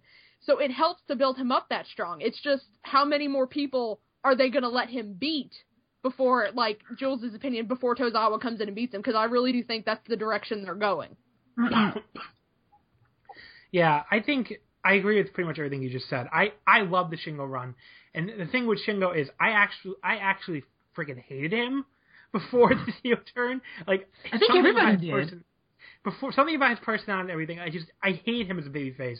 But I've been really enjoyed this heel run, and it's funny you say that, Jules, because a lot of Western fans actually liked Shingo, especially people who um, were not hardcore DG fans. I forget who I was talking about this with. I think it was Angry two sixteen on Twitter. But um, it's just like over the years, very casual fans and people who were into a lot of Japanese wrestling love Shingo because he reminds them of wrestlers outside of Dragon Gate. Whereas people in the Dragon Gate bubble really did not like Shingo at all because he reminded them of wrestlers outside of Dragon Gate. Like it's He was just so it's bland. yeah, and like he's just so generic. Gen- he was generically Japanese, you know, and that's really not what people want out of Dragon Gate Mm. if they're hardcore fans. But um, so yeah, so that's but so Shingo's whole run, I agree, has been great. I don't. It's not turning fans off yet, and I think it's important to note that their attendance does not appear to be down. It's always tough to tell with Dragon Gate because they work the numbers so much, but when they show crowd shots of Final Gate, it looked about the same as any other Final Gate. Mm. So I don't think it's really affecting their attendance yet. I don't think we can. I'm not really sure if we can keep this going all the way to World though. I think you might see some drop off if you do. Yeah, I think but- they're gonna. I think they're gonna try to, but I don't know if it. Because I They- think he's probably dropping the belt at- at World, so Yeah, I don't. We could see some attendance issues, Mm-mm. but I don't know. Um, but yeah, other, other than Shingo, VerserK has been a really fun unit. Yamato and Doi are probably the strongest two three of any heel unit in history. I would think. Mm-mm. I mean, they they've just beaten everybody. Um, Kotoka's funny. I have love Hio Naoki Tanizaki. Like Yes. Hio Naoki Yes. is one of my favorite wrestlers. So I was so happy when he turned and returned to Mad Blankey. And that I was just so great. Or returned to VerserK, I mean. I feel like Returned to the heel side. I feel like he's probably for me the one who kind of really fits in the most with that concept of the berserkers. Yes. Because when he, He gets it's like- he just becomes he just gets savage. He looks like he's out of control. Yeah, it's not like it's not like calculated in the way that Yamadoi are. It and it's not.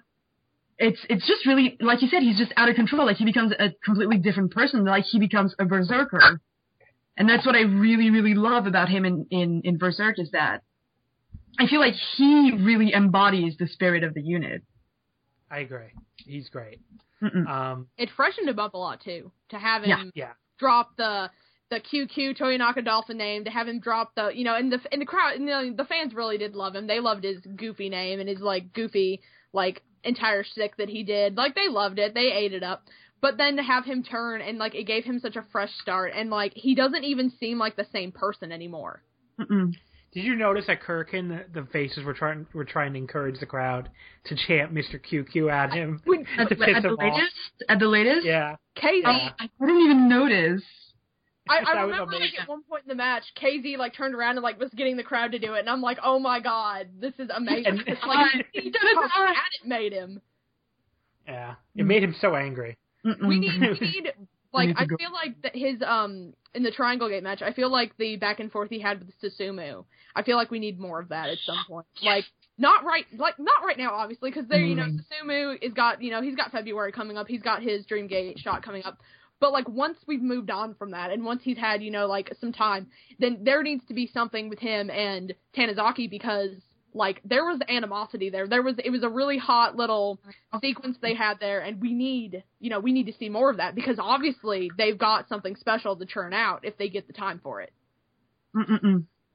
I agree. So so that I guess is a good overview of VerserK. Do you have any thoughts on VerserK case? I feel like I haven't heard a lot from you. I, I this. just I I love the unit. I love everything about them right now. Uh, Yamado is killing it.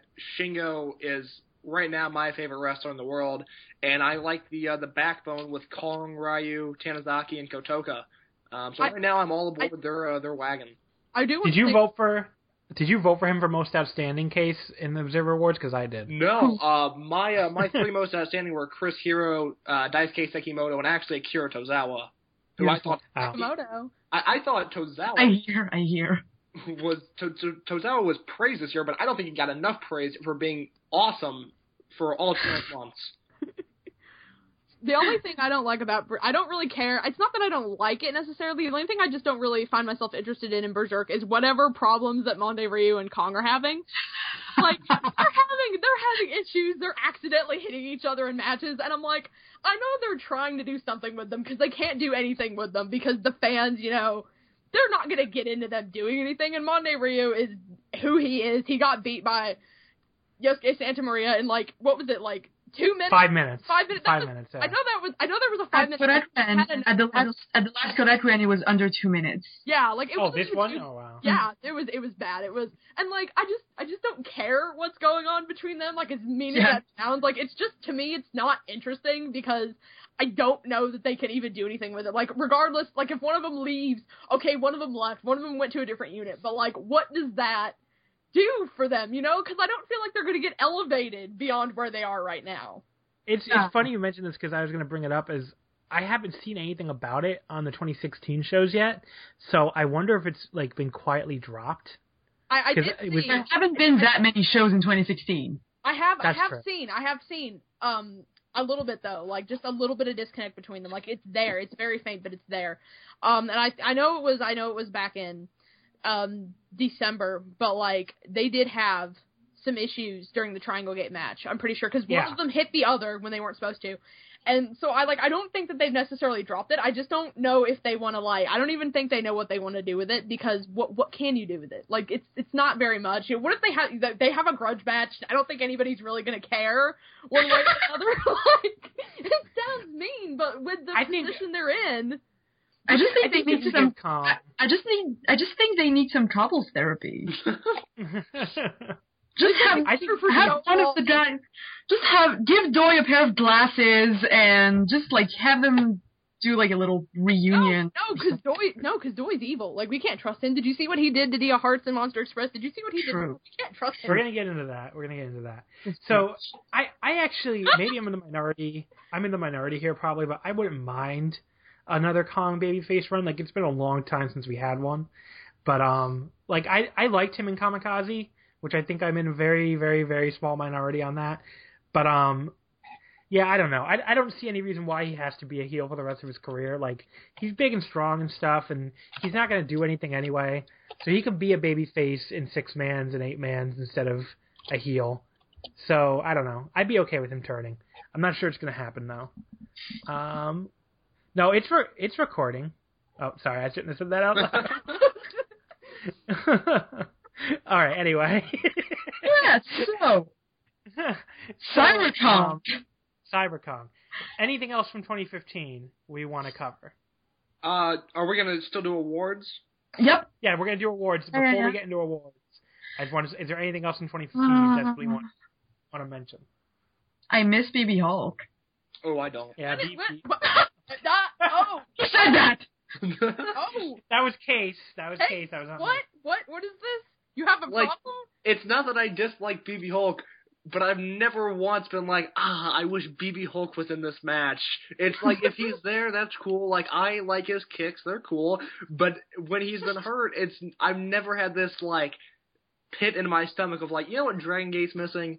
BB Hulk. I don't necessarily. Okay, I get it. I don't necessarily think it's Dragon Gate. I think Dia Hearts is really suffering without Yeah, him that's- there, though. That's true. Like that, that was my- because without him, without their leader, without the like, he's the personification of everything that unit is, and without him there, they haven't really been able to do anything. And Mm-hmm. even Doi like brought it up, which we'll get to later. But like without him, they've not you know gone very far, and that's why um that there's you know a little bit of fear with what's going to happen to them when the match with Monster Express comes up because they haven't been able to do anything because he's been gone. And Mm-hmm. I do miss his tag team with KZ though because I feel like they had such a fun chemistry together. yeah, I enjoyed that team. That's another one that uh Angry really likes. Yeah. I think they. I think that if Hulk comes back soon enough, they could be the ones. I feel like Hulk's gonna come back and knock somebody out. Like I don't like it, I don't know who it's gonna be. It's gonna be somebody. It's gonna be Monster Express. It's gonna be Yamato. You know, it's not gonna be Shingo. But like he's gonna come back and knock somebody out of their title spot because you know he's been gone for so long. Dragon Gate really loves him. They you know they book him pretty strong most of the time. So I feel like if they haven't, if Yamato haven't dropped their belts yet, I feel like he might grab a partner and go after them. I feel like it might be Okay. KZ. I would love it to be KZ. KZ. I would love it to be KZ too, but I think it might is end up being Mochi underrated. Hulk. I agree. I wouldn't mind a Mochi Hulk run. Of course you wouldn't, Jules. I don't But I like. mean, I'm not saying that I want BB Mochi back, but maybe I want. I do. that if they if they win those twin gate belts and they don't dance, I'm gonna be so disappointed. Like this is Me the too. one time when we can throw back to what was a very strange moment in time. You know, now that One Direction is broken up, it's time to reunite them. All right, so Excellent. so that was that was the missing BB Hulk. Anything else from 2015? Um, I mean, I guess we're gonna talk about him more as we get to what we expect from 2016, but I think we kind of have to talk about El Lindaman and what he's been doing since um, Over Generation started. Granted, it hasn't been that long; it's been like three months, but But yeah, he's three he's clearly he's clearly the guy that they want to have as like a big star in the future. So I think it is more to talk about 2016. But yeah, he he did have a good end of 2015. He got a lot of pinfalls with that locomotion Yeah. driver. I, I and think the, oh god, yes, yes, I feel yeah. like Sorry, Shane. the one other person we do need to talk about though is KZ because like as underrated as he was, that match with Tozawa was Yeah, I mean that I had that on my match of the year list. I love that, that match. that match was amazing. Like I remember going into that match, I really didn't know what to expect because like KZ is so underrated. He's so good, but he's so underrated, and they don't really ever book him to do anything. And I'm like, he's probably not gonna win this match. But then the match itself was incredible. Like they had such great chemistry together, and their sequences were amazing. And that like it blew. I think it blew almost everybody's expectations out of the water Mm-mm. with how good they managed to do. And you know the the that match was, you know, I mean everybody was super happy for Tozawa. I do wish KZ had been champion for a little bit longer. I, I definitely agree. It could have had a defense against someone not named Mondai Ryu. yeah. And he could have still Uh, dropped the belt to Tozawa later, but I really do wish he had. I, I feel bad for KZ. I feel like I feel like they're not they I don't feel like they're they've got it in mind to give him very much more than he's had and that's like really disappointing. Like I never see a moment where I think okay, then they are booking him towards something stronger. Like other than maybe maybe the tag team with Hulk that is like the only thing I see them except maybe maybe a triangle gate run later on down the road. Probably not beating Monster Express, but like later on down the road. But I don't see them giving him another singles opportunity like they did, and that's really disappointing because he he does shine when they give him the opportunity. He really does, and his personality is so infectious. And I think he worked so much better as a face, Oh which yeah. is which is strange because he made most of his career as a heel, but I think he's so much better. He's so much more natural. John, as a face. you I the agree. one who wrote in your article that he spent the longest like straight amount of time Yes. as a heel, Yep. Yep. and He then spent he he would he followed the um the heel unit lineage perfectly where he joined Real Hazard. He was one of the few guys who was a member of Real Hazard and didn't leave before Deep Drunkers. so he was Real Hazard, Deep Drunkers, Team Joy, Blood Warriors, Mad Blankey. There were a lot of guys who did all of that except for Deep Drunkers. So he was the only one that was in all of those units together. Like Genki and Ryo Saito both were in all those units except for well they weren't in Mad Blankey either. But um Cyber Kong was in all those units except for Team Joy and uh Deep Drunkers. Oh god, there's somebody else. Naoki was not in um Real Hazard ever. It's so like he was the only one that was in all those units and like was a heel for that entire time. But yeah, And- I mean, and- was, And yet, I still think he worked so much better as a face. I agree. Actually, I do agree. I, I, yeah, I feel like the fans wanted an excuse to really, really, really get behind him and love him because he's got that, you know, that personality that even as a heel, you couldn't deny that he had so much charisma and personality, and he was such like, even as a heel, he was such a cheerful person. Like he, you know, getting into the KZ time thing and having such a good time. That once they turned him face, of course, you know, the fans got behind him immediately because he's so good at it. Like he's so natural. Mm-mm-mm. Absolutely. So yeah, 2015 could have been the year of KZ, but it wasn't. Sadness. But overall, Sadness. overall, I think 2015 was a fantastic year. Oh yeah, definitely. Yeah. I mean, you know, I think I saw Akira Tozawa cry way more than I should have, but Oh, okay. The one other thing we need to talk about then would be when Uhaa left. no. Oh, Oh, yeah. That was that was the most horrifying like it was such a sweet ceremony though where they all came out and said something even Mad Blankey came out you know we're like obviously they kept it short except for CIMA because they're the bad guys they can't be too like sweet and soft and like but they like everybody came out everybody talked to him every you know everybody hugged him and but the most heartbreaking point was where Tozawa took the microphone and he didn't even say anything yet and Uhaa just like went down on his knees because he knew it was going to be the worst part, the hardest part. Like it was My just it favorite- sad. It was terrible. My favorite part was still I am Don Fujii. Goodbye. That was That was the best that was honestly very touching for some reason. I don't know why, but if honestly, I have to if I ever have to see KZ cry like that again though, I'm gonna quit Dragon Gate because that was like yelling, yelling through his tears. and then he cried on the turnbuckle like he went over and like laid his head on it and cried and I'm like, can we stop this? This is too much. I have to stay. Terrible. Like this was terrible. Like Horiguchi could barely talk because No, he chucked. I, I can't. So sad to talk because he was so chucked. I could barely talk because she was so chucked up. Like everybody was like dying, and then obviously you know Tozawa like trying to keep it together and then just like breaking the fuck down. I was, He started sobbing on Uhaa's shoulder, and the microphone picked it up, and that was somehow the worst part. Like, you know, he was, you know, getting choked up, crying a little bit when he was talking. Then they had their little like fist bump, and they hugged, and then he just broke down immediately. And it reminded me of like when CIMA came to say goodbye to Uhaa. You could hear Uhaa like sobbing on his shoulder, and I'm like, that is just really heartbreaking to see them break down like that. Mm-mm. And the fact that you know the the entire thing started with you know Uhaa being like, well, you know, um, Shachi and Yoshino have the twin gates, and Tozawa has the brave gate, and like I failed to win the dream gate, and I was like, no, you were perfect. You didn't do anything wrong. He apologized, and I'm like, that's the saddest thing I've ever heard. Yeah, the fact that he apologized to them was like heartbreaking. Honestly, heartbreaking. I don't ever want to hear Susumu close to tears like that again. Like I've seen him cry too much in my time as a Dragon Gate fan. I don't want to see it again. This is too hard. Like Yeah, uh, yeah, There's a lot of crying in Dragon Gate. It's true. too much. I like, it, I, I feel like I like it though. I like it though because you know wrestling is so often seen as like this hyper masculine form of sports because it's just like it's usually anyway. In you know you've got promotions with women in it, but it's like most wrestling. You know people think of these guys like beating each other up and stuff, but I feel like in Dragon Gate you get to see like a lot more tenderness and like a lot more emotion and I'm like I like that though because it like subverts the idea that wrestling is just this hyper masculine sport because they can have these moments where even the bad guys come out and say goodbye to somebody who was their friend and who you know they worked with like it's just nice that they can do stuff like that Mm-mm-mm. But yeah, I feel like I've seen Akira Tozawa cry way too much, and I never want to see that are happen you, again. are you looking forward to seeing it again because I'm still thinking that Monster Express is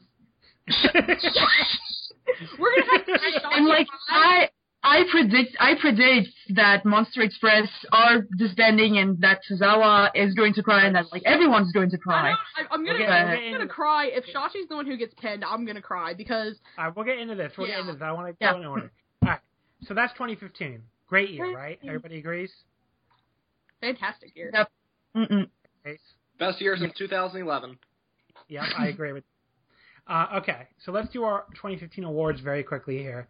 Um, team of the year, tag team of the year, I think is the easiest award in I the history of award voting. It has to be Donkey. it has to be Punch and Gamma, right? Well, Oh, of course. No, Stop, stop, you stop that. Don't do that to them. it's definitely. Okay, can I say it? Can I say it? Go ahead. Tag team of the year is Old Man Doi and his lovely niece. oh, there it is, there it is. Ian's gonna be so happy. So you're Yamadoi, obviously. I, Obviously. there's no way. There's no argument. Like this is as close to a factual opinion as you can have. Who would you even argue had a better 2015 as a tag team in Dragon Gate? It's not even possible to argue. Yeah, yeah, no, no, it's like it's a fact. It's just You, you there's, I don't think there's many other tag teams in professional wrestling that have the kind of chemistry with each other that they do. oh, because yeah. everything with them is so smooth. All their tag team maneuvers are so smooth.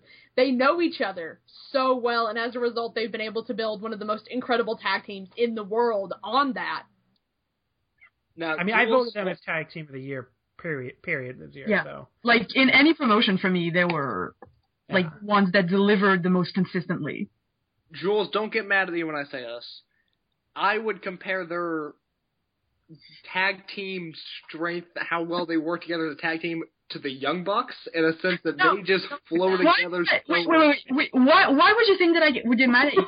Are- I thought you were anti Young Bucks. I'm not. I just don't like their Twitter antics. Okay, that's. I don't I don't like their verbal antics during their matches. I'm only anti Matt Jackson though. I like Nick a lot.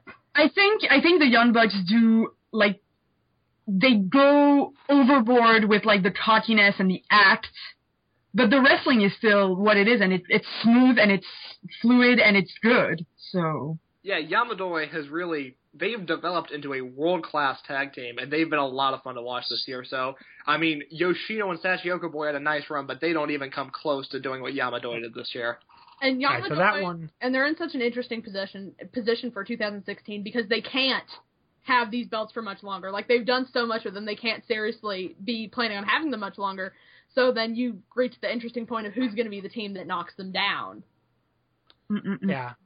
and we talked about a little bit about that already. I think, I think a pretty good prediction is Hulk comes back and does it, but we'll see. Yeah. If, if, if, Um, if I get the pencil for the territory, it's going to be CIMA and El Lindaman, but that's not going to happen. So let's just move on. I want a Lindaman. I want I want Linda for Bravegate. So Yeah, that that would actually work. Mm. Linda beats Kotoka. All right, so show of the year. I think Gate of Destiny is my Yeah. pick for this. mine Yeah. too. I think we're are we all in agreement on Gate this Gate too? of Destiny won my overall show of the year for the Observer Awards. so- It did. It won mine. It won mine too. Yeah. Yeah, so we're all in agreement about that one too. That was just a fantastic show. I mean, from top to you have first of all it was it was a it was a news making show because you had the debut of Over Generation right at the start. And I can't think of the last time a unit debuted in the opening of a major pay per view like that. Like it's probably been a while, if it's if it ever has even happened. So that was pretty cool. And then on top of that, you just had a fantastic show with like so many amazing matches. hmm Yeah. Yeah, in my review, I gave uh, four matches, four stars or better. I had the Brave Gate match between Tozawa, Kotoka, and Tanizaki, which we talked about earlier at four stars. I had the Triangle Gate match between uh, CIMA, Fujii, and Gamma versus Susumu, Saito, and K-Ness at four stars. I had the Twin Gate match between Yamadoi, uh, Yoshino, and T-Hawk at four and a half. And then the main event, which was my match of the year, which we'll get to in a second, uh, Shingo and Mochizuki. And I've got a I've got a hot take about that, so I'm not blowing the uh, the lead there yet. I've got a hot take to make about that in a minute. So Hey. that transitions. You you you are the one who wrote that review where you were like, T-Hawk wasn't there for Yoshino the way that Doi was there for Yamato or something like that. Yeah, I hate you. My heart. Like it's not my fault. It's T Hawk's fault. It's true. No, I hate you because it's true, but I hate the way that you put it. Like, don't play with my emotions like that. That came up in really mine, one of mine and Jules' conversations at one point. Like we were talking about it and like how heartbreaking that was, and I'm like, now I know the person who wrote it. I'm like, I'm gonna. I'm gonna whoop your ass. Revelations here on Open the Voice Gate. But yeah, yeah, yeah. It was a great show. It was a great match, and you were totally right about that case. It's just the wording was like kind of That heartbreaking. was that was that was maybe my, my favorite match review from 2015. That was pretty amazing. All right, so match of the year. Um, yeah, as Case just said, Mochizuki Shingo.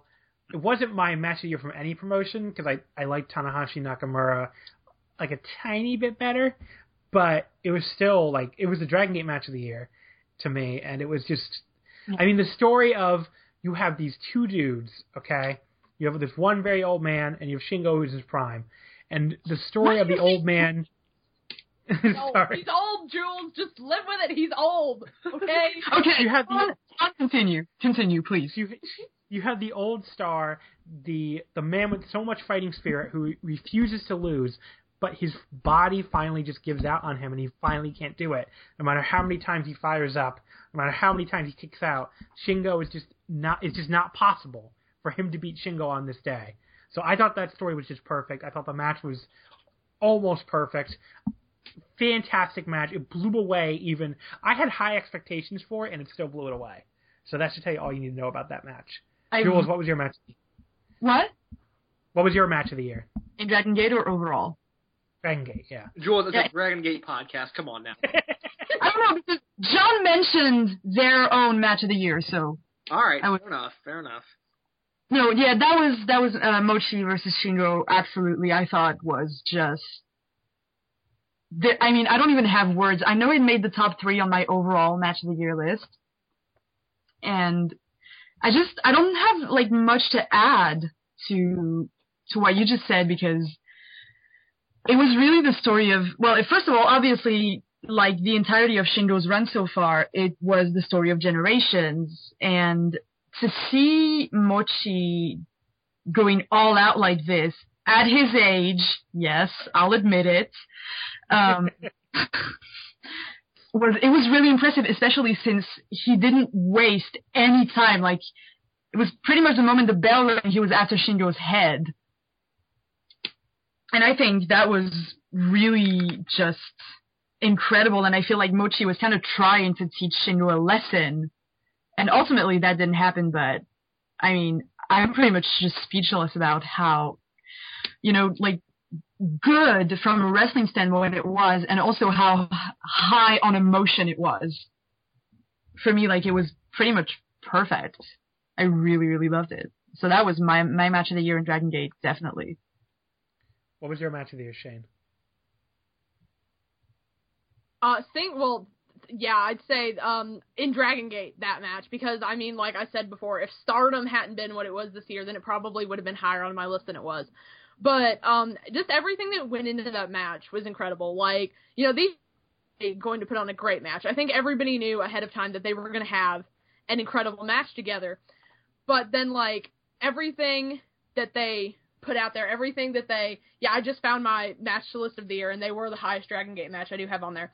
But like everything that, like especially Mochizuki put into that match was just incredible. Like he's always been amazing, but you know, with when some guys get older, and it happens to everyone, you know, when some guys get older, you just occasionally have it where they can't perform at the level that they were before. Like he's always performed at a really high level, even at his age, but I felt like he went above and beyond um like all like he went above and beyond and then you know it was on Shingo I think to like reach that level too. Because Shingo's always been amazing but like his heel run just I feel like it changed everything for him. I feel like it changed his entire character. And then to have them clash and I know the fans were like really emotionally invested in it because they didn't want to see Shingo win. They didn't want to see him beat Mochi. And then of course he did and like the silence all the heat in the room being sucked out like it was just such a great moment. And it was really cool, like, as a person who's watched a lot of Western wrestling, it was really cool to see them finally be like, this is the new young guy. We're going to let him beat the older guys. Like, he just beat someone who's like, you guys all love him, and it doesn't matter because this is our new guy, and this is the one we're putting our hope in. And it was just such a great moment, and it was everything that I'd wanted to see out of a match between those two, and then more on top of that. So, Case, I think you spoiled it already, but what was your match of the year pick? So, my match of the year was Shingo versus Mochizuki, and the greater point that I wanted to make was that I'm okay with saying this is the best Dragon Gate match of all time. Um, not including Dragon Gate UK, so just Dragon Gate Japan, I've given three matches five stars. The Kobe World 2005 match between Blood Generation and Do Fixer, the Kobe World 2011 match between CIMA and Ricochet and uh, Pac and Dragon Kid, in this match, and I think I can comfortably say that this match was better than both of those. Uh, Shingo Mochizuki, my 2015 match of the year, and I'm now running with the narrative narrative that it's the best Dragon Gate match of all time. Case is making history here on the first episode of Open the Voice Gate. I don't know if it's my favorite Dragon Gate match of all time. I'd have to think about that for so for a long time. It would be up there. It would be. I have no doubt it would be top three, at least. Maybe may eh, top five for sure. But I'd have to think about this. So besides but, that, what were some other matches you guys really like? Because uh, just I'll go ahead and say this: uh, Yoshino and T Hawk from Kobe World, um, and the Jimmys versus Mad Blankey from Dangerous Gate. Those just missed my top ten. But then my number ten this year was actually Akira Tozawa and Shingo from King of Gate, uh, May eighth in Korakuen Hall.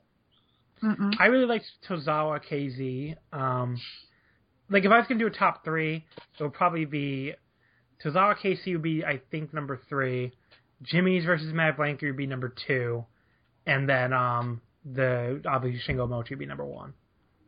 Mm-mm. Amigo Tag and the Jimmys is really good too. Remember that. Yeah, that was good stuff. I think um, there was one other Dragon Gate match on my match of the year list, and it was Yamadoi versus Kinesuka. Yeah, that was really Um, good too. My favorite. From I think it was in October. I do believe it was like the payoff of the Summer Adventure Tag League. Yeah. Yeah. Um, and I really love this. Like, I've loved a lot of Yamadoi um, title defenses, but this was definitely my favorite. Yamadoi, I remember liking them against Sydal, I think Sydal, Sydal and Ricochet too. Oh yeah, that was really good too. Yeah, that was really good too. I So- there was just one maybe criticism that I have about that one match, which is really weird considering that I'm me, is that Yamato was like really playing up his antics. I think he was like fixing his hair after every single move. Well, when you've got a, I mean, as Jules and I once discussed, my sec- I sexually identify as straight with room for Yamato. Uh, Matt pretty on that list. Um, so maybe Yamato just felt a little bit intimidated by having Matt Sydal in that match. Are you are you suggesting that Matt Sydal is as pretty as Yamato? I'm not. The hippie? I hey, The I'm hippie. saying Sydal is a very handsome man. See, I Uh, disagree. every every I- every positive opinion I had about Sydal, like I was after his match with Omega, and he's like yelling "Namaste" in the ring. I'm like, pal, I don't think we can. I don't think we can have this positive relationship anymore because you're starting to stress me out with all this weird yelling you're doing. He's a great wrestler, but I felt like everything. I'm that entire match. I'm just like, please, please, why are you the more embarrassing one against Kenny Omega? Why are you doing this to me? He's supposed to be the one who took it up to eleven.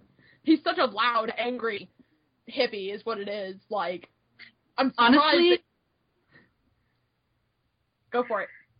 Honestly, Matt, just like this whole like hashtag reborn Matt Sydal just makes me think that he just escaped from a cult. I he might have, but I don't even think he's the weirdest Sydal brother. Because Mike, we sort of forgot Oh. to touch on this. Mike No. was doing moonsaults with yoga mats this year in Dragon Gate. Yes, that was ridiculous.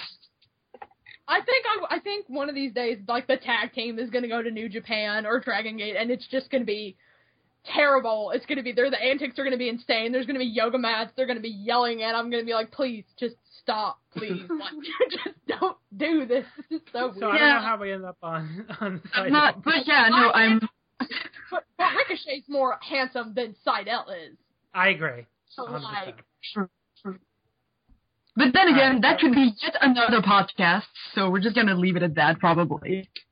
So the MVP I, I, of Dragon Gate in 2015, I think The it's pretty, MVP. pretty clearly Shingo Yeah. Takagi. Yeah. yeah.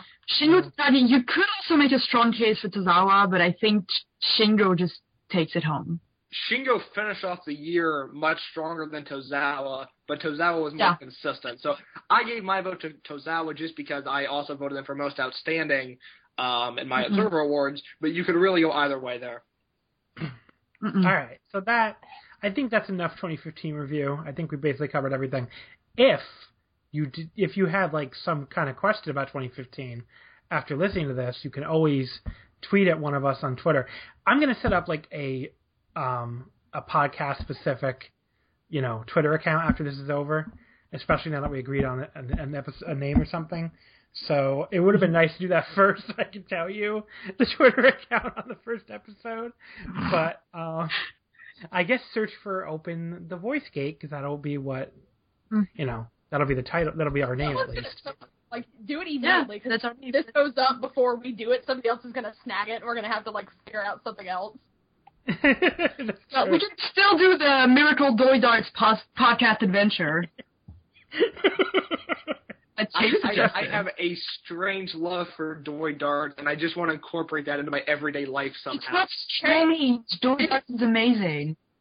Case, now that we brought up Doi Darts, I have to ask, how was seeing Akira Tozawa in a Indiana Jones fedora hat for you? How was that Oh my goodness! Let me tell you. Um, it's the If any kids are listening, stop. It's my favorite human being in the world wearing an Indiana Jones hat. I'm not sure where I'm supposed to go in life now.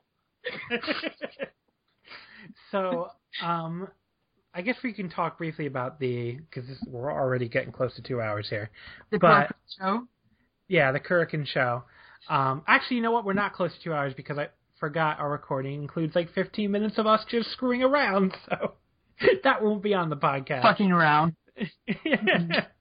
so Korakuen Hall. Um, unfortunately, Case has not seen the show yet, which is It's- funny. He's course, the only just for the record, I'm the one that's reviewing the show for Voice of Wrestling, and I haven't seen the show yet. So the other three have. well. the other three of us have. So, um, I enjoyed the Korakuen Hall Um, show a lot. I actually liked it better than I even thought I would. But um, you know, they they did a pretty damn good job with that card, considering they have to base it around this legitimately random selection for this ten man tag. But um, The selection could not have been worse though for like Shingo because like the old men that he beat up and he's on a team with them. Like I'm surprised he Yeah. didn't like just walk out. Like no, I'm not doing this. And they and like it was so funny to watch that team break down. And what's it was and a, Don Fujii slapping everybody. The main event was really really interesting for that reason because of all the guys on opposite sides and stuff, and it was it was a really really really fun match. Like I enjoyed the hell out of that match. My favorite if you- spot is still when they were all making fun of Yamato's hair.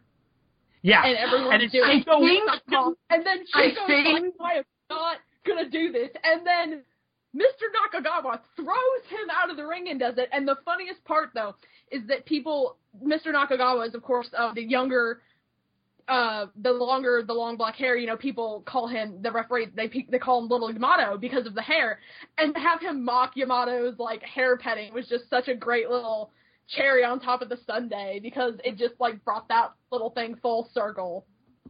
I just was so angry. I think Mr. Nakagawa should be our MVP. I Yeah. love him so much. Shingo wouldn't do it. Friggin' CyberKong did it, buddy. If CyberKong can do it, you can do it. Stop being such a jerk. Even like Shingo. the Shiba Takagi. He's like, I'm gonna Come ruin on. all the fun. Yeah, Yeah, I mean, he, he that's pretty much what happened. but um, so He's the a main event jerk. was And, and then the main event was great, and then what happened after was terrible, horrible. Why did they? Why do people listen to Doi? Of all the people you let rile you up, you let him. Like the one person you know who runs his mouth and gets everybody in trouble, and that's the one you let rile you up into compromising your entire unit.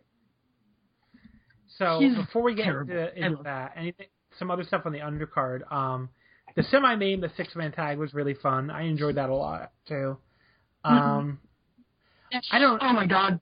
Poor Chizzy took so much punishment towards the end. He end. did. He did. It's He true. did. Uh, I don't know if there's a lot else to talk. Like, not a lot else really happened on that undercard. I don't feel like the. I was a little Um, surprised. What? What's up?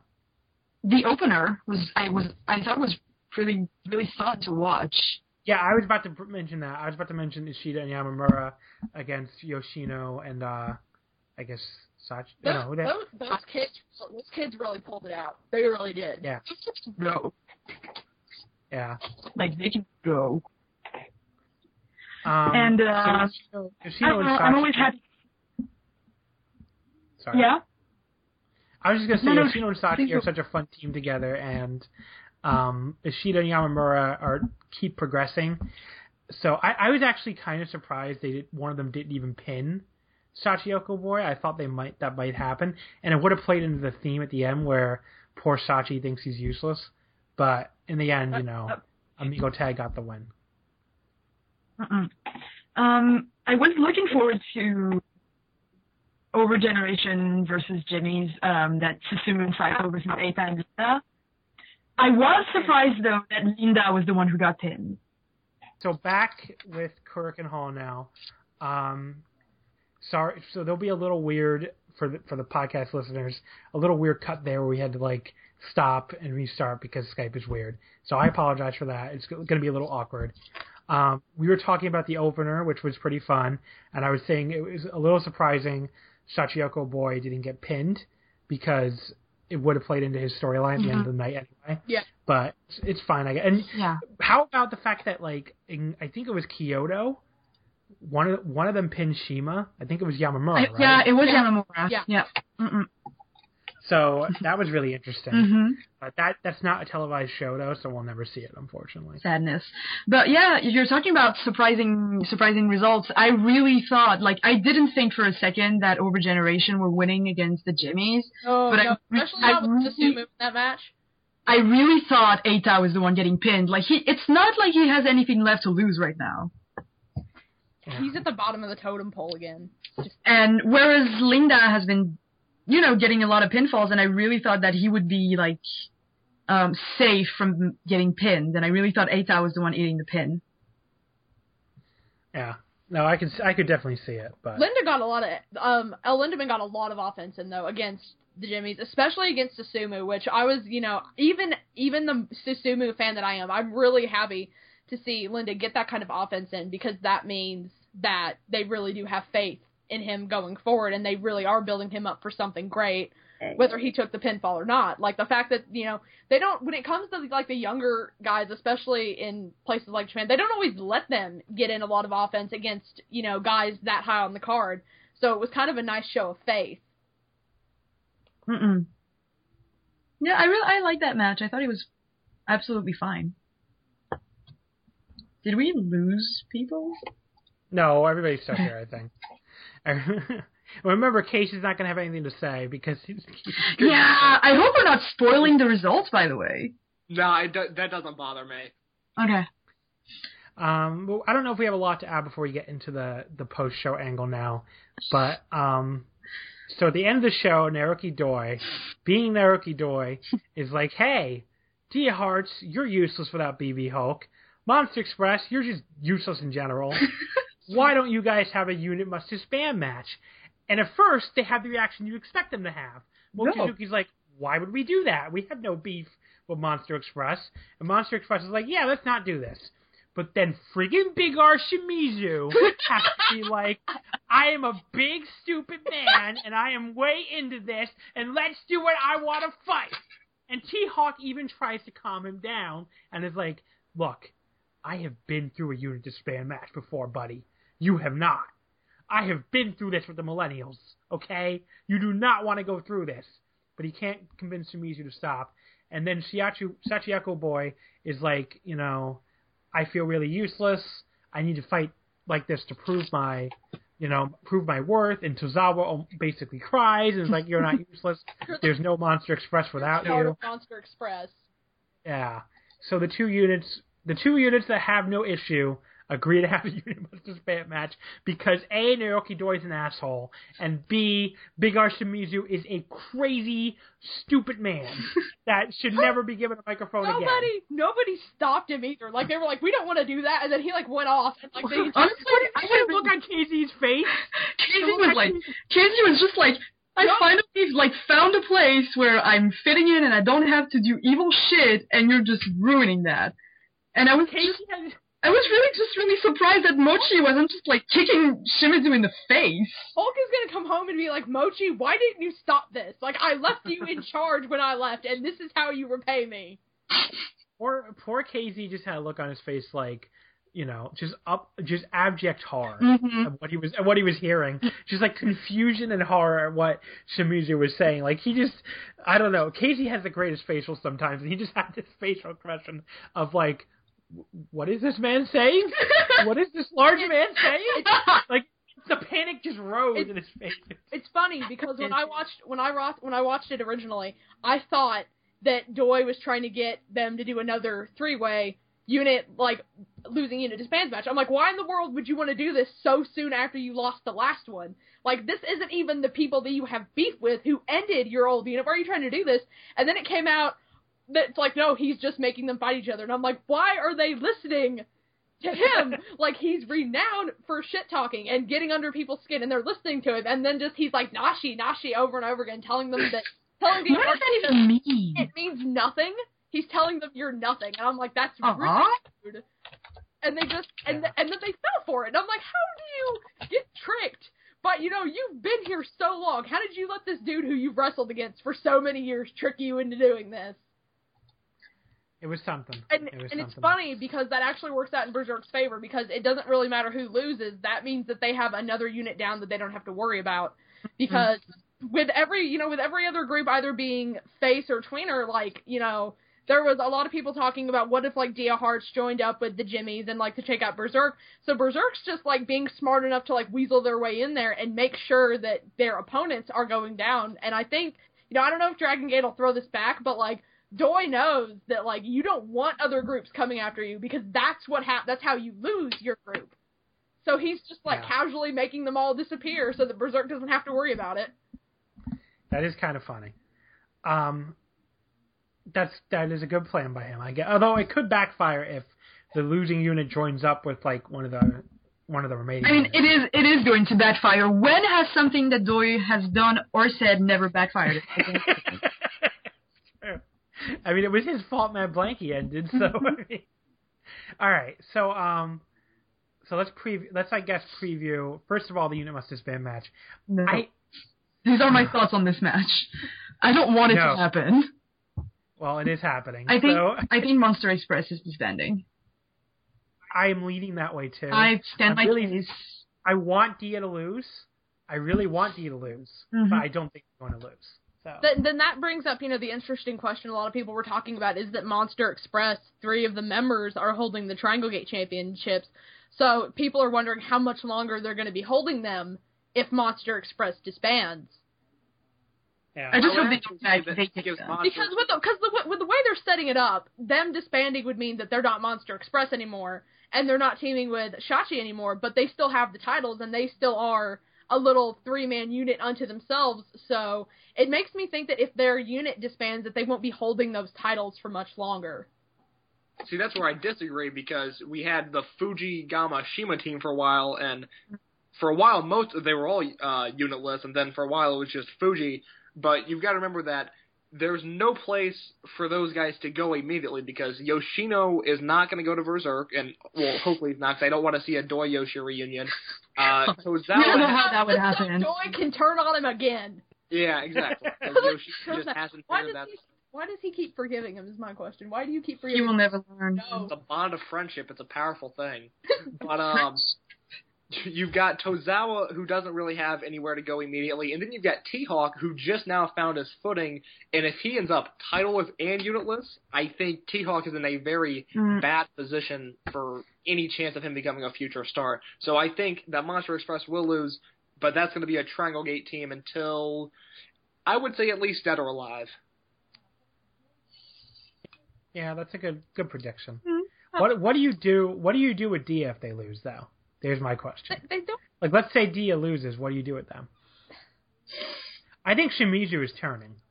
Yeah. There has to be leading to something. Yeah. Like he's a big His idiot temper. who gets pinned all the time. he's an idiot and he's got a temper and like they they could heel turn him. But it's kind of the rest of the unit. What what do you do with them? Like they well, the thing with really- Shimizu is also uh, one, VerserK already has Cyber Kong, who's their big guy, and two, Shimizu and Shingo sort of have a little bit of an issue. So while it would make complete sense for him to turn, he is not exactly going to be welcomed into open arms in VerserK.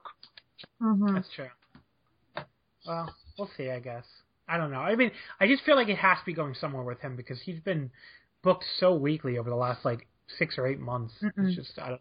Know. UT just- has Uh, too, but I don't know how much they've got planned for him. Yeah, I think UT is just a jobber to that. That's, and that's really sad because UT, you know, I mean, the charisma, he's still got to work on it, but he's a good wrestler. He really is a good wrestler. And it's just, you know, it's kind of a bummer to see him getting jobbed out to, like, everybody. I remember, I don't remember who it was, but somebody making the comment that even, like, Jimmy Kanda pinned him with, like, the elbow move. And I'm like, okay. yes, that's- that was a. I'm like, because, like, I that love Jimmy Kanda, but who loses to that move now? That humiliating pinfall too. It's- Pose. You got a dude posing over your face, and you terrible.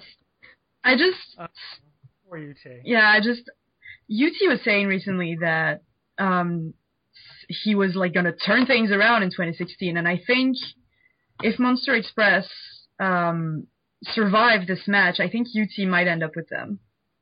Yeah, maybe. He That's just my what?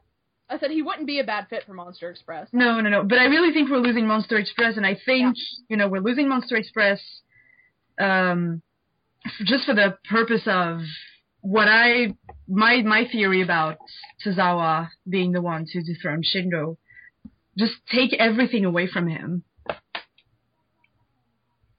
and then Yeah. have him, you know, win against impossible odds. But maybe I'm just being too dramatic.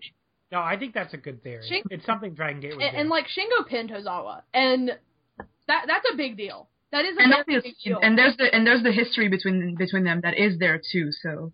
yeah. Yeah. But it, it yeah they they take Monster Express away. He's lost Monster Express. Um, all the they take the Triangle Gate away. Triangle Yep. Gate, Mm-hmm. you know, um, they take everything away from him, and then he comes back at Kobe World and beats Shingo. It's going to be you know the perfect end to the story. I think that's how it might happen, to be honest.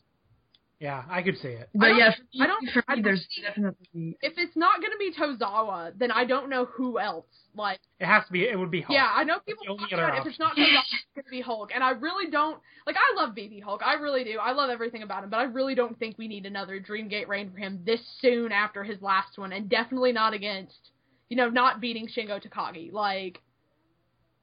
He doesn't. He doesn't need. You know. He doesn't need that. Like it would be so much a better fit for Tozawa than it would be for BB Hulk. So, you know, if we get into fantasy booking, I could do.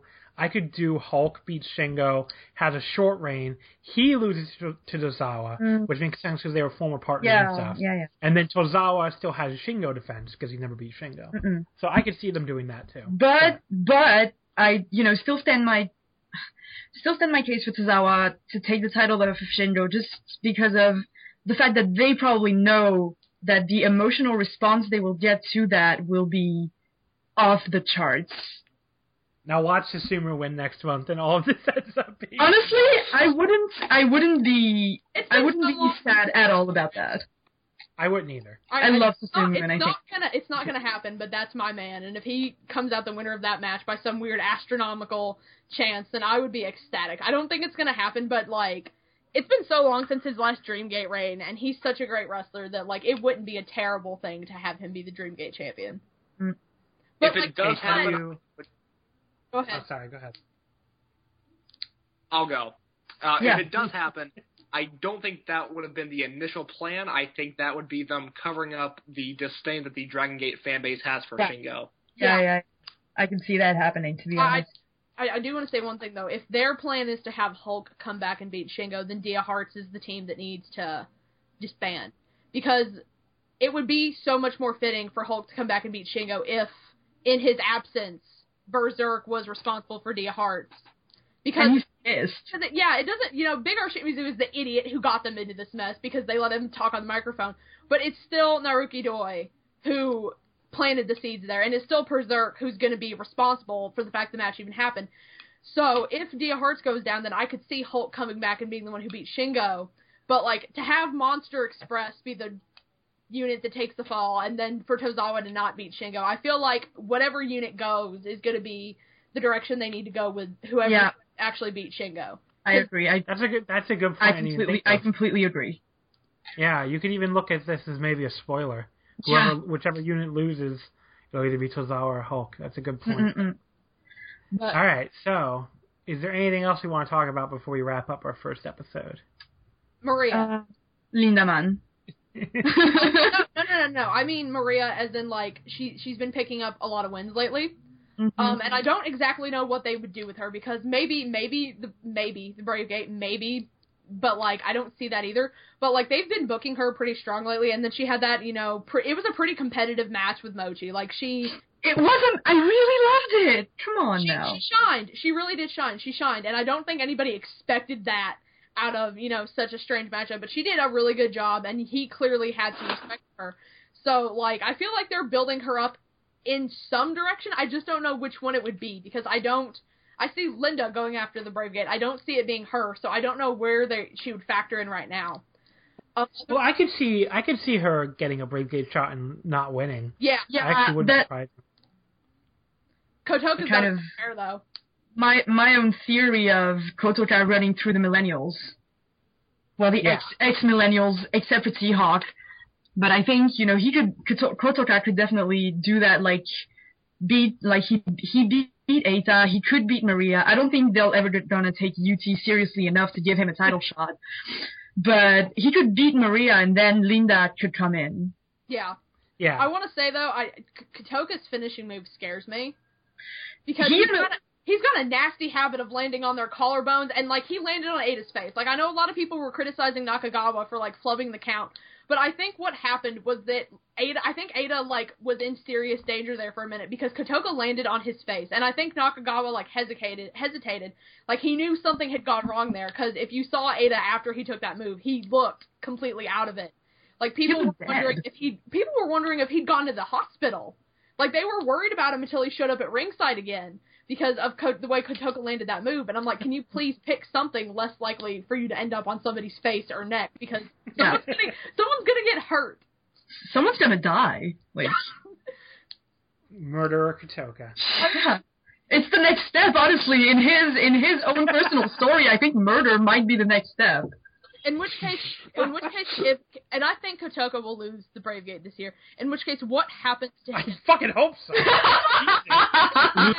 If I have to go through all of 2016 with Kotoka as Brave Gate champion, that. I might fly to Japan and have a one man riot.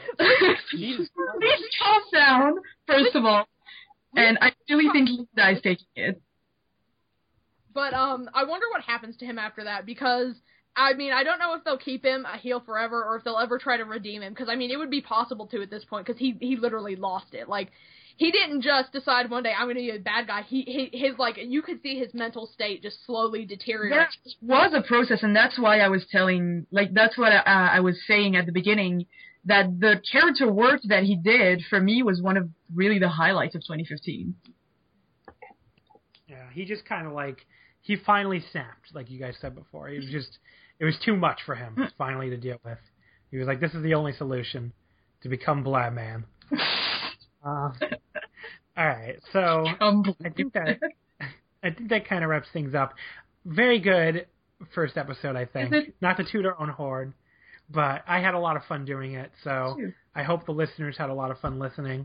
I'm proud of us for putting this together, putting together a very diverse podcast, probably the most diverse one in wrestling history, as far as like, Yeah. like orientation gender identity goes. So good work, And us. you even have a French person.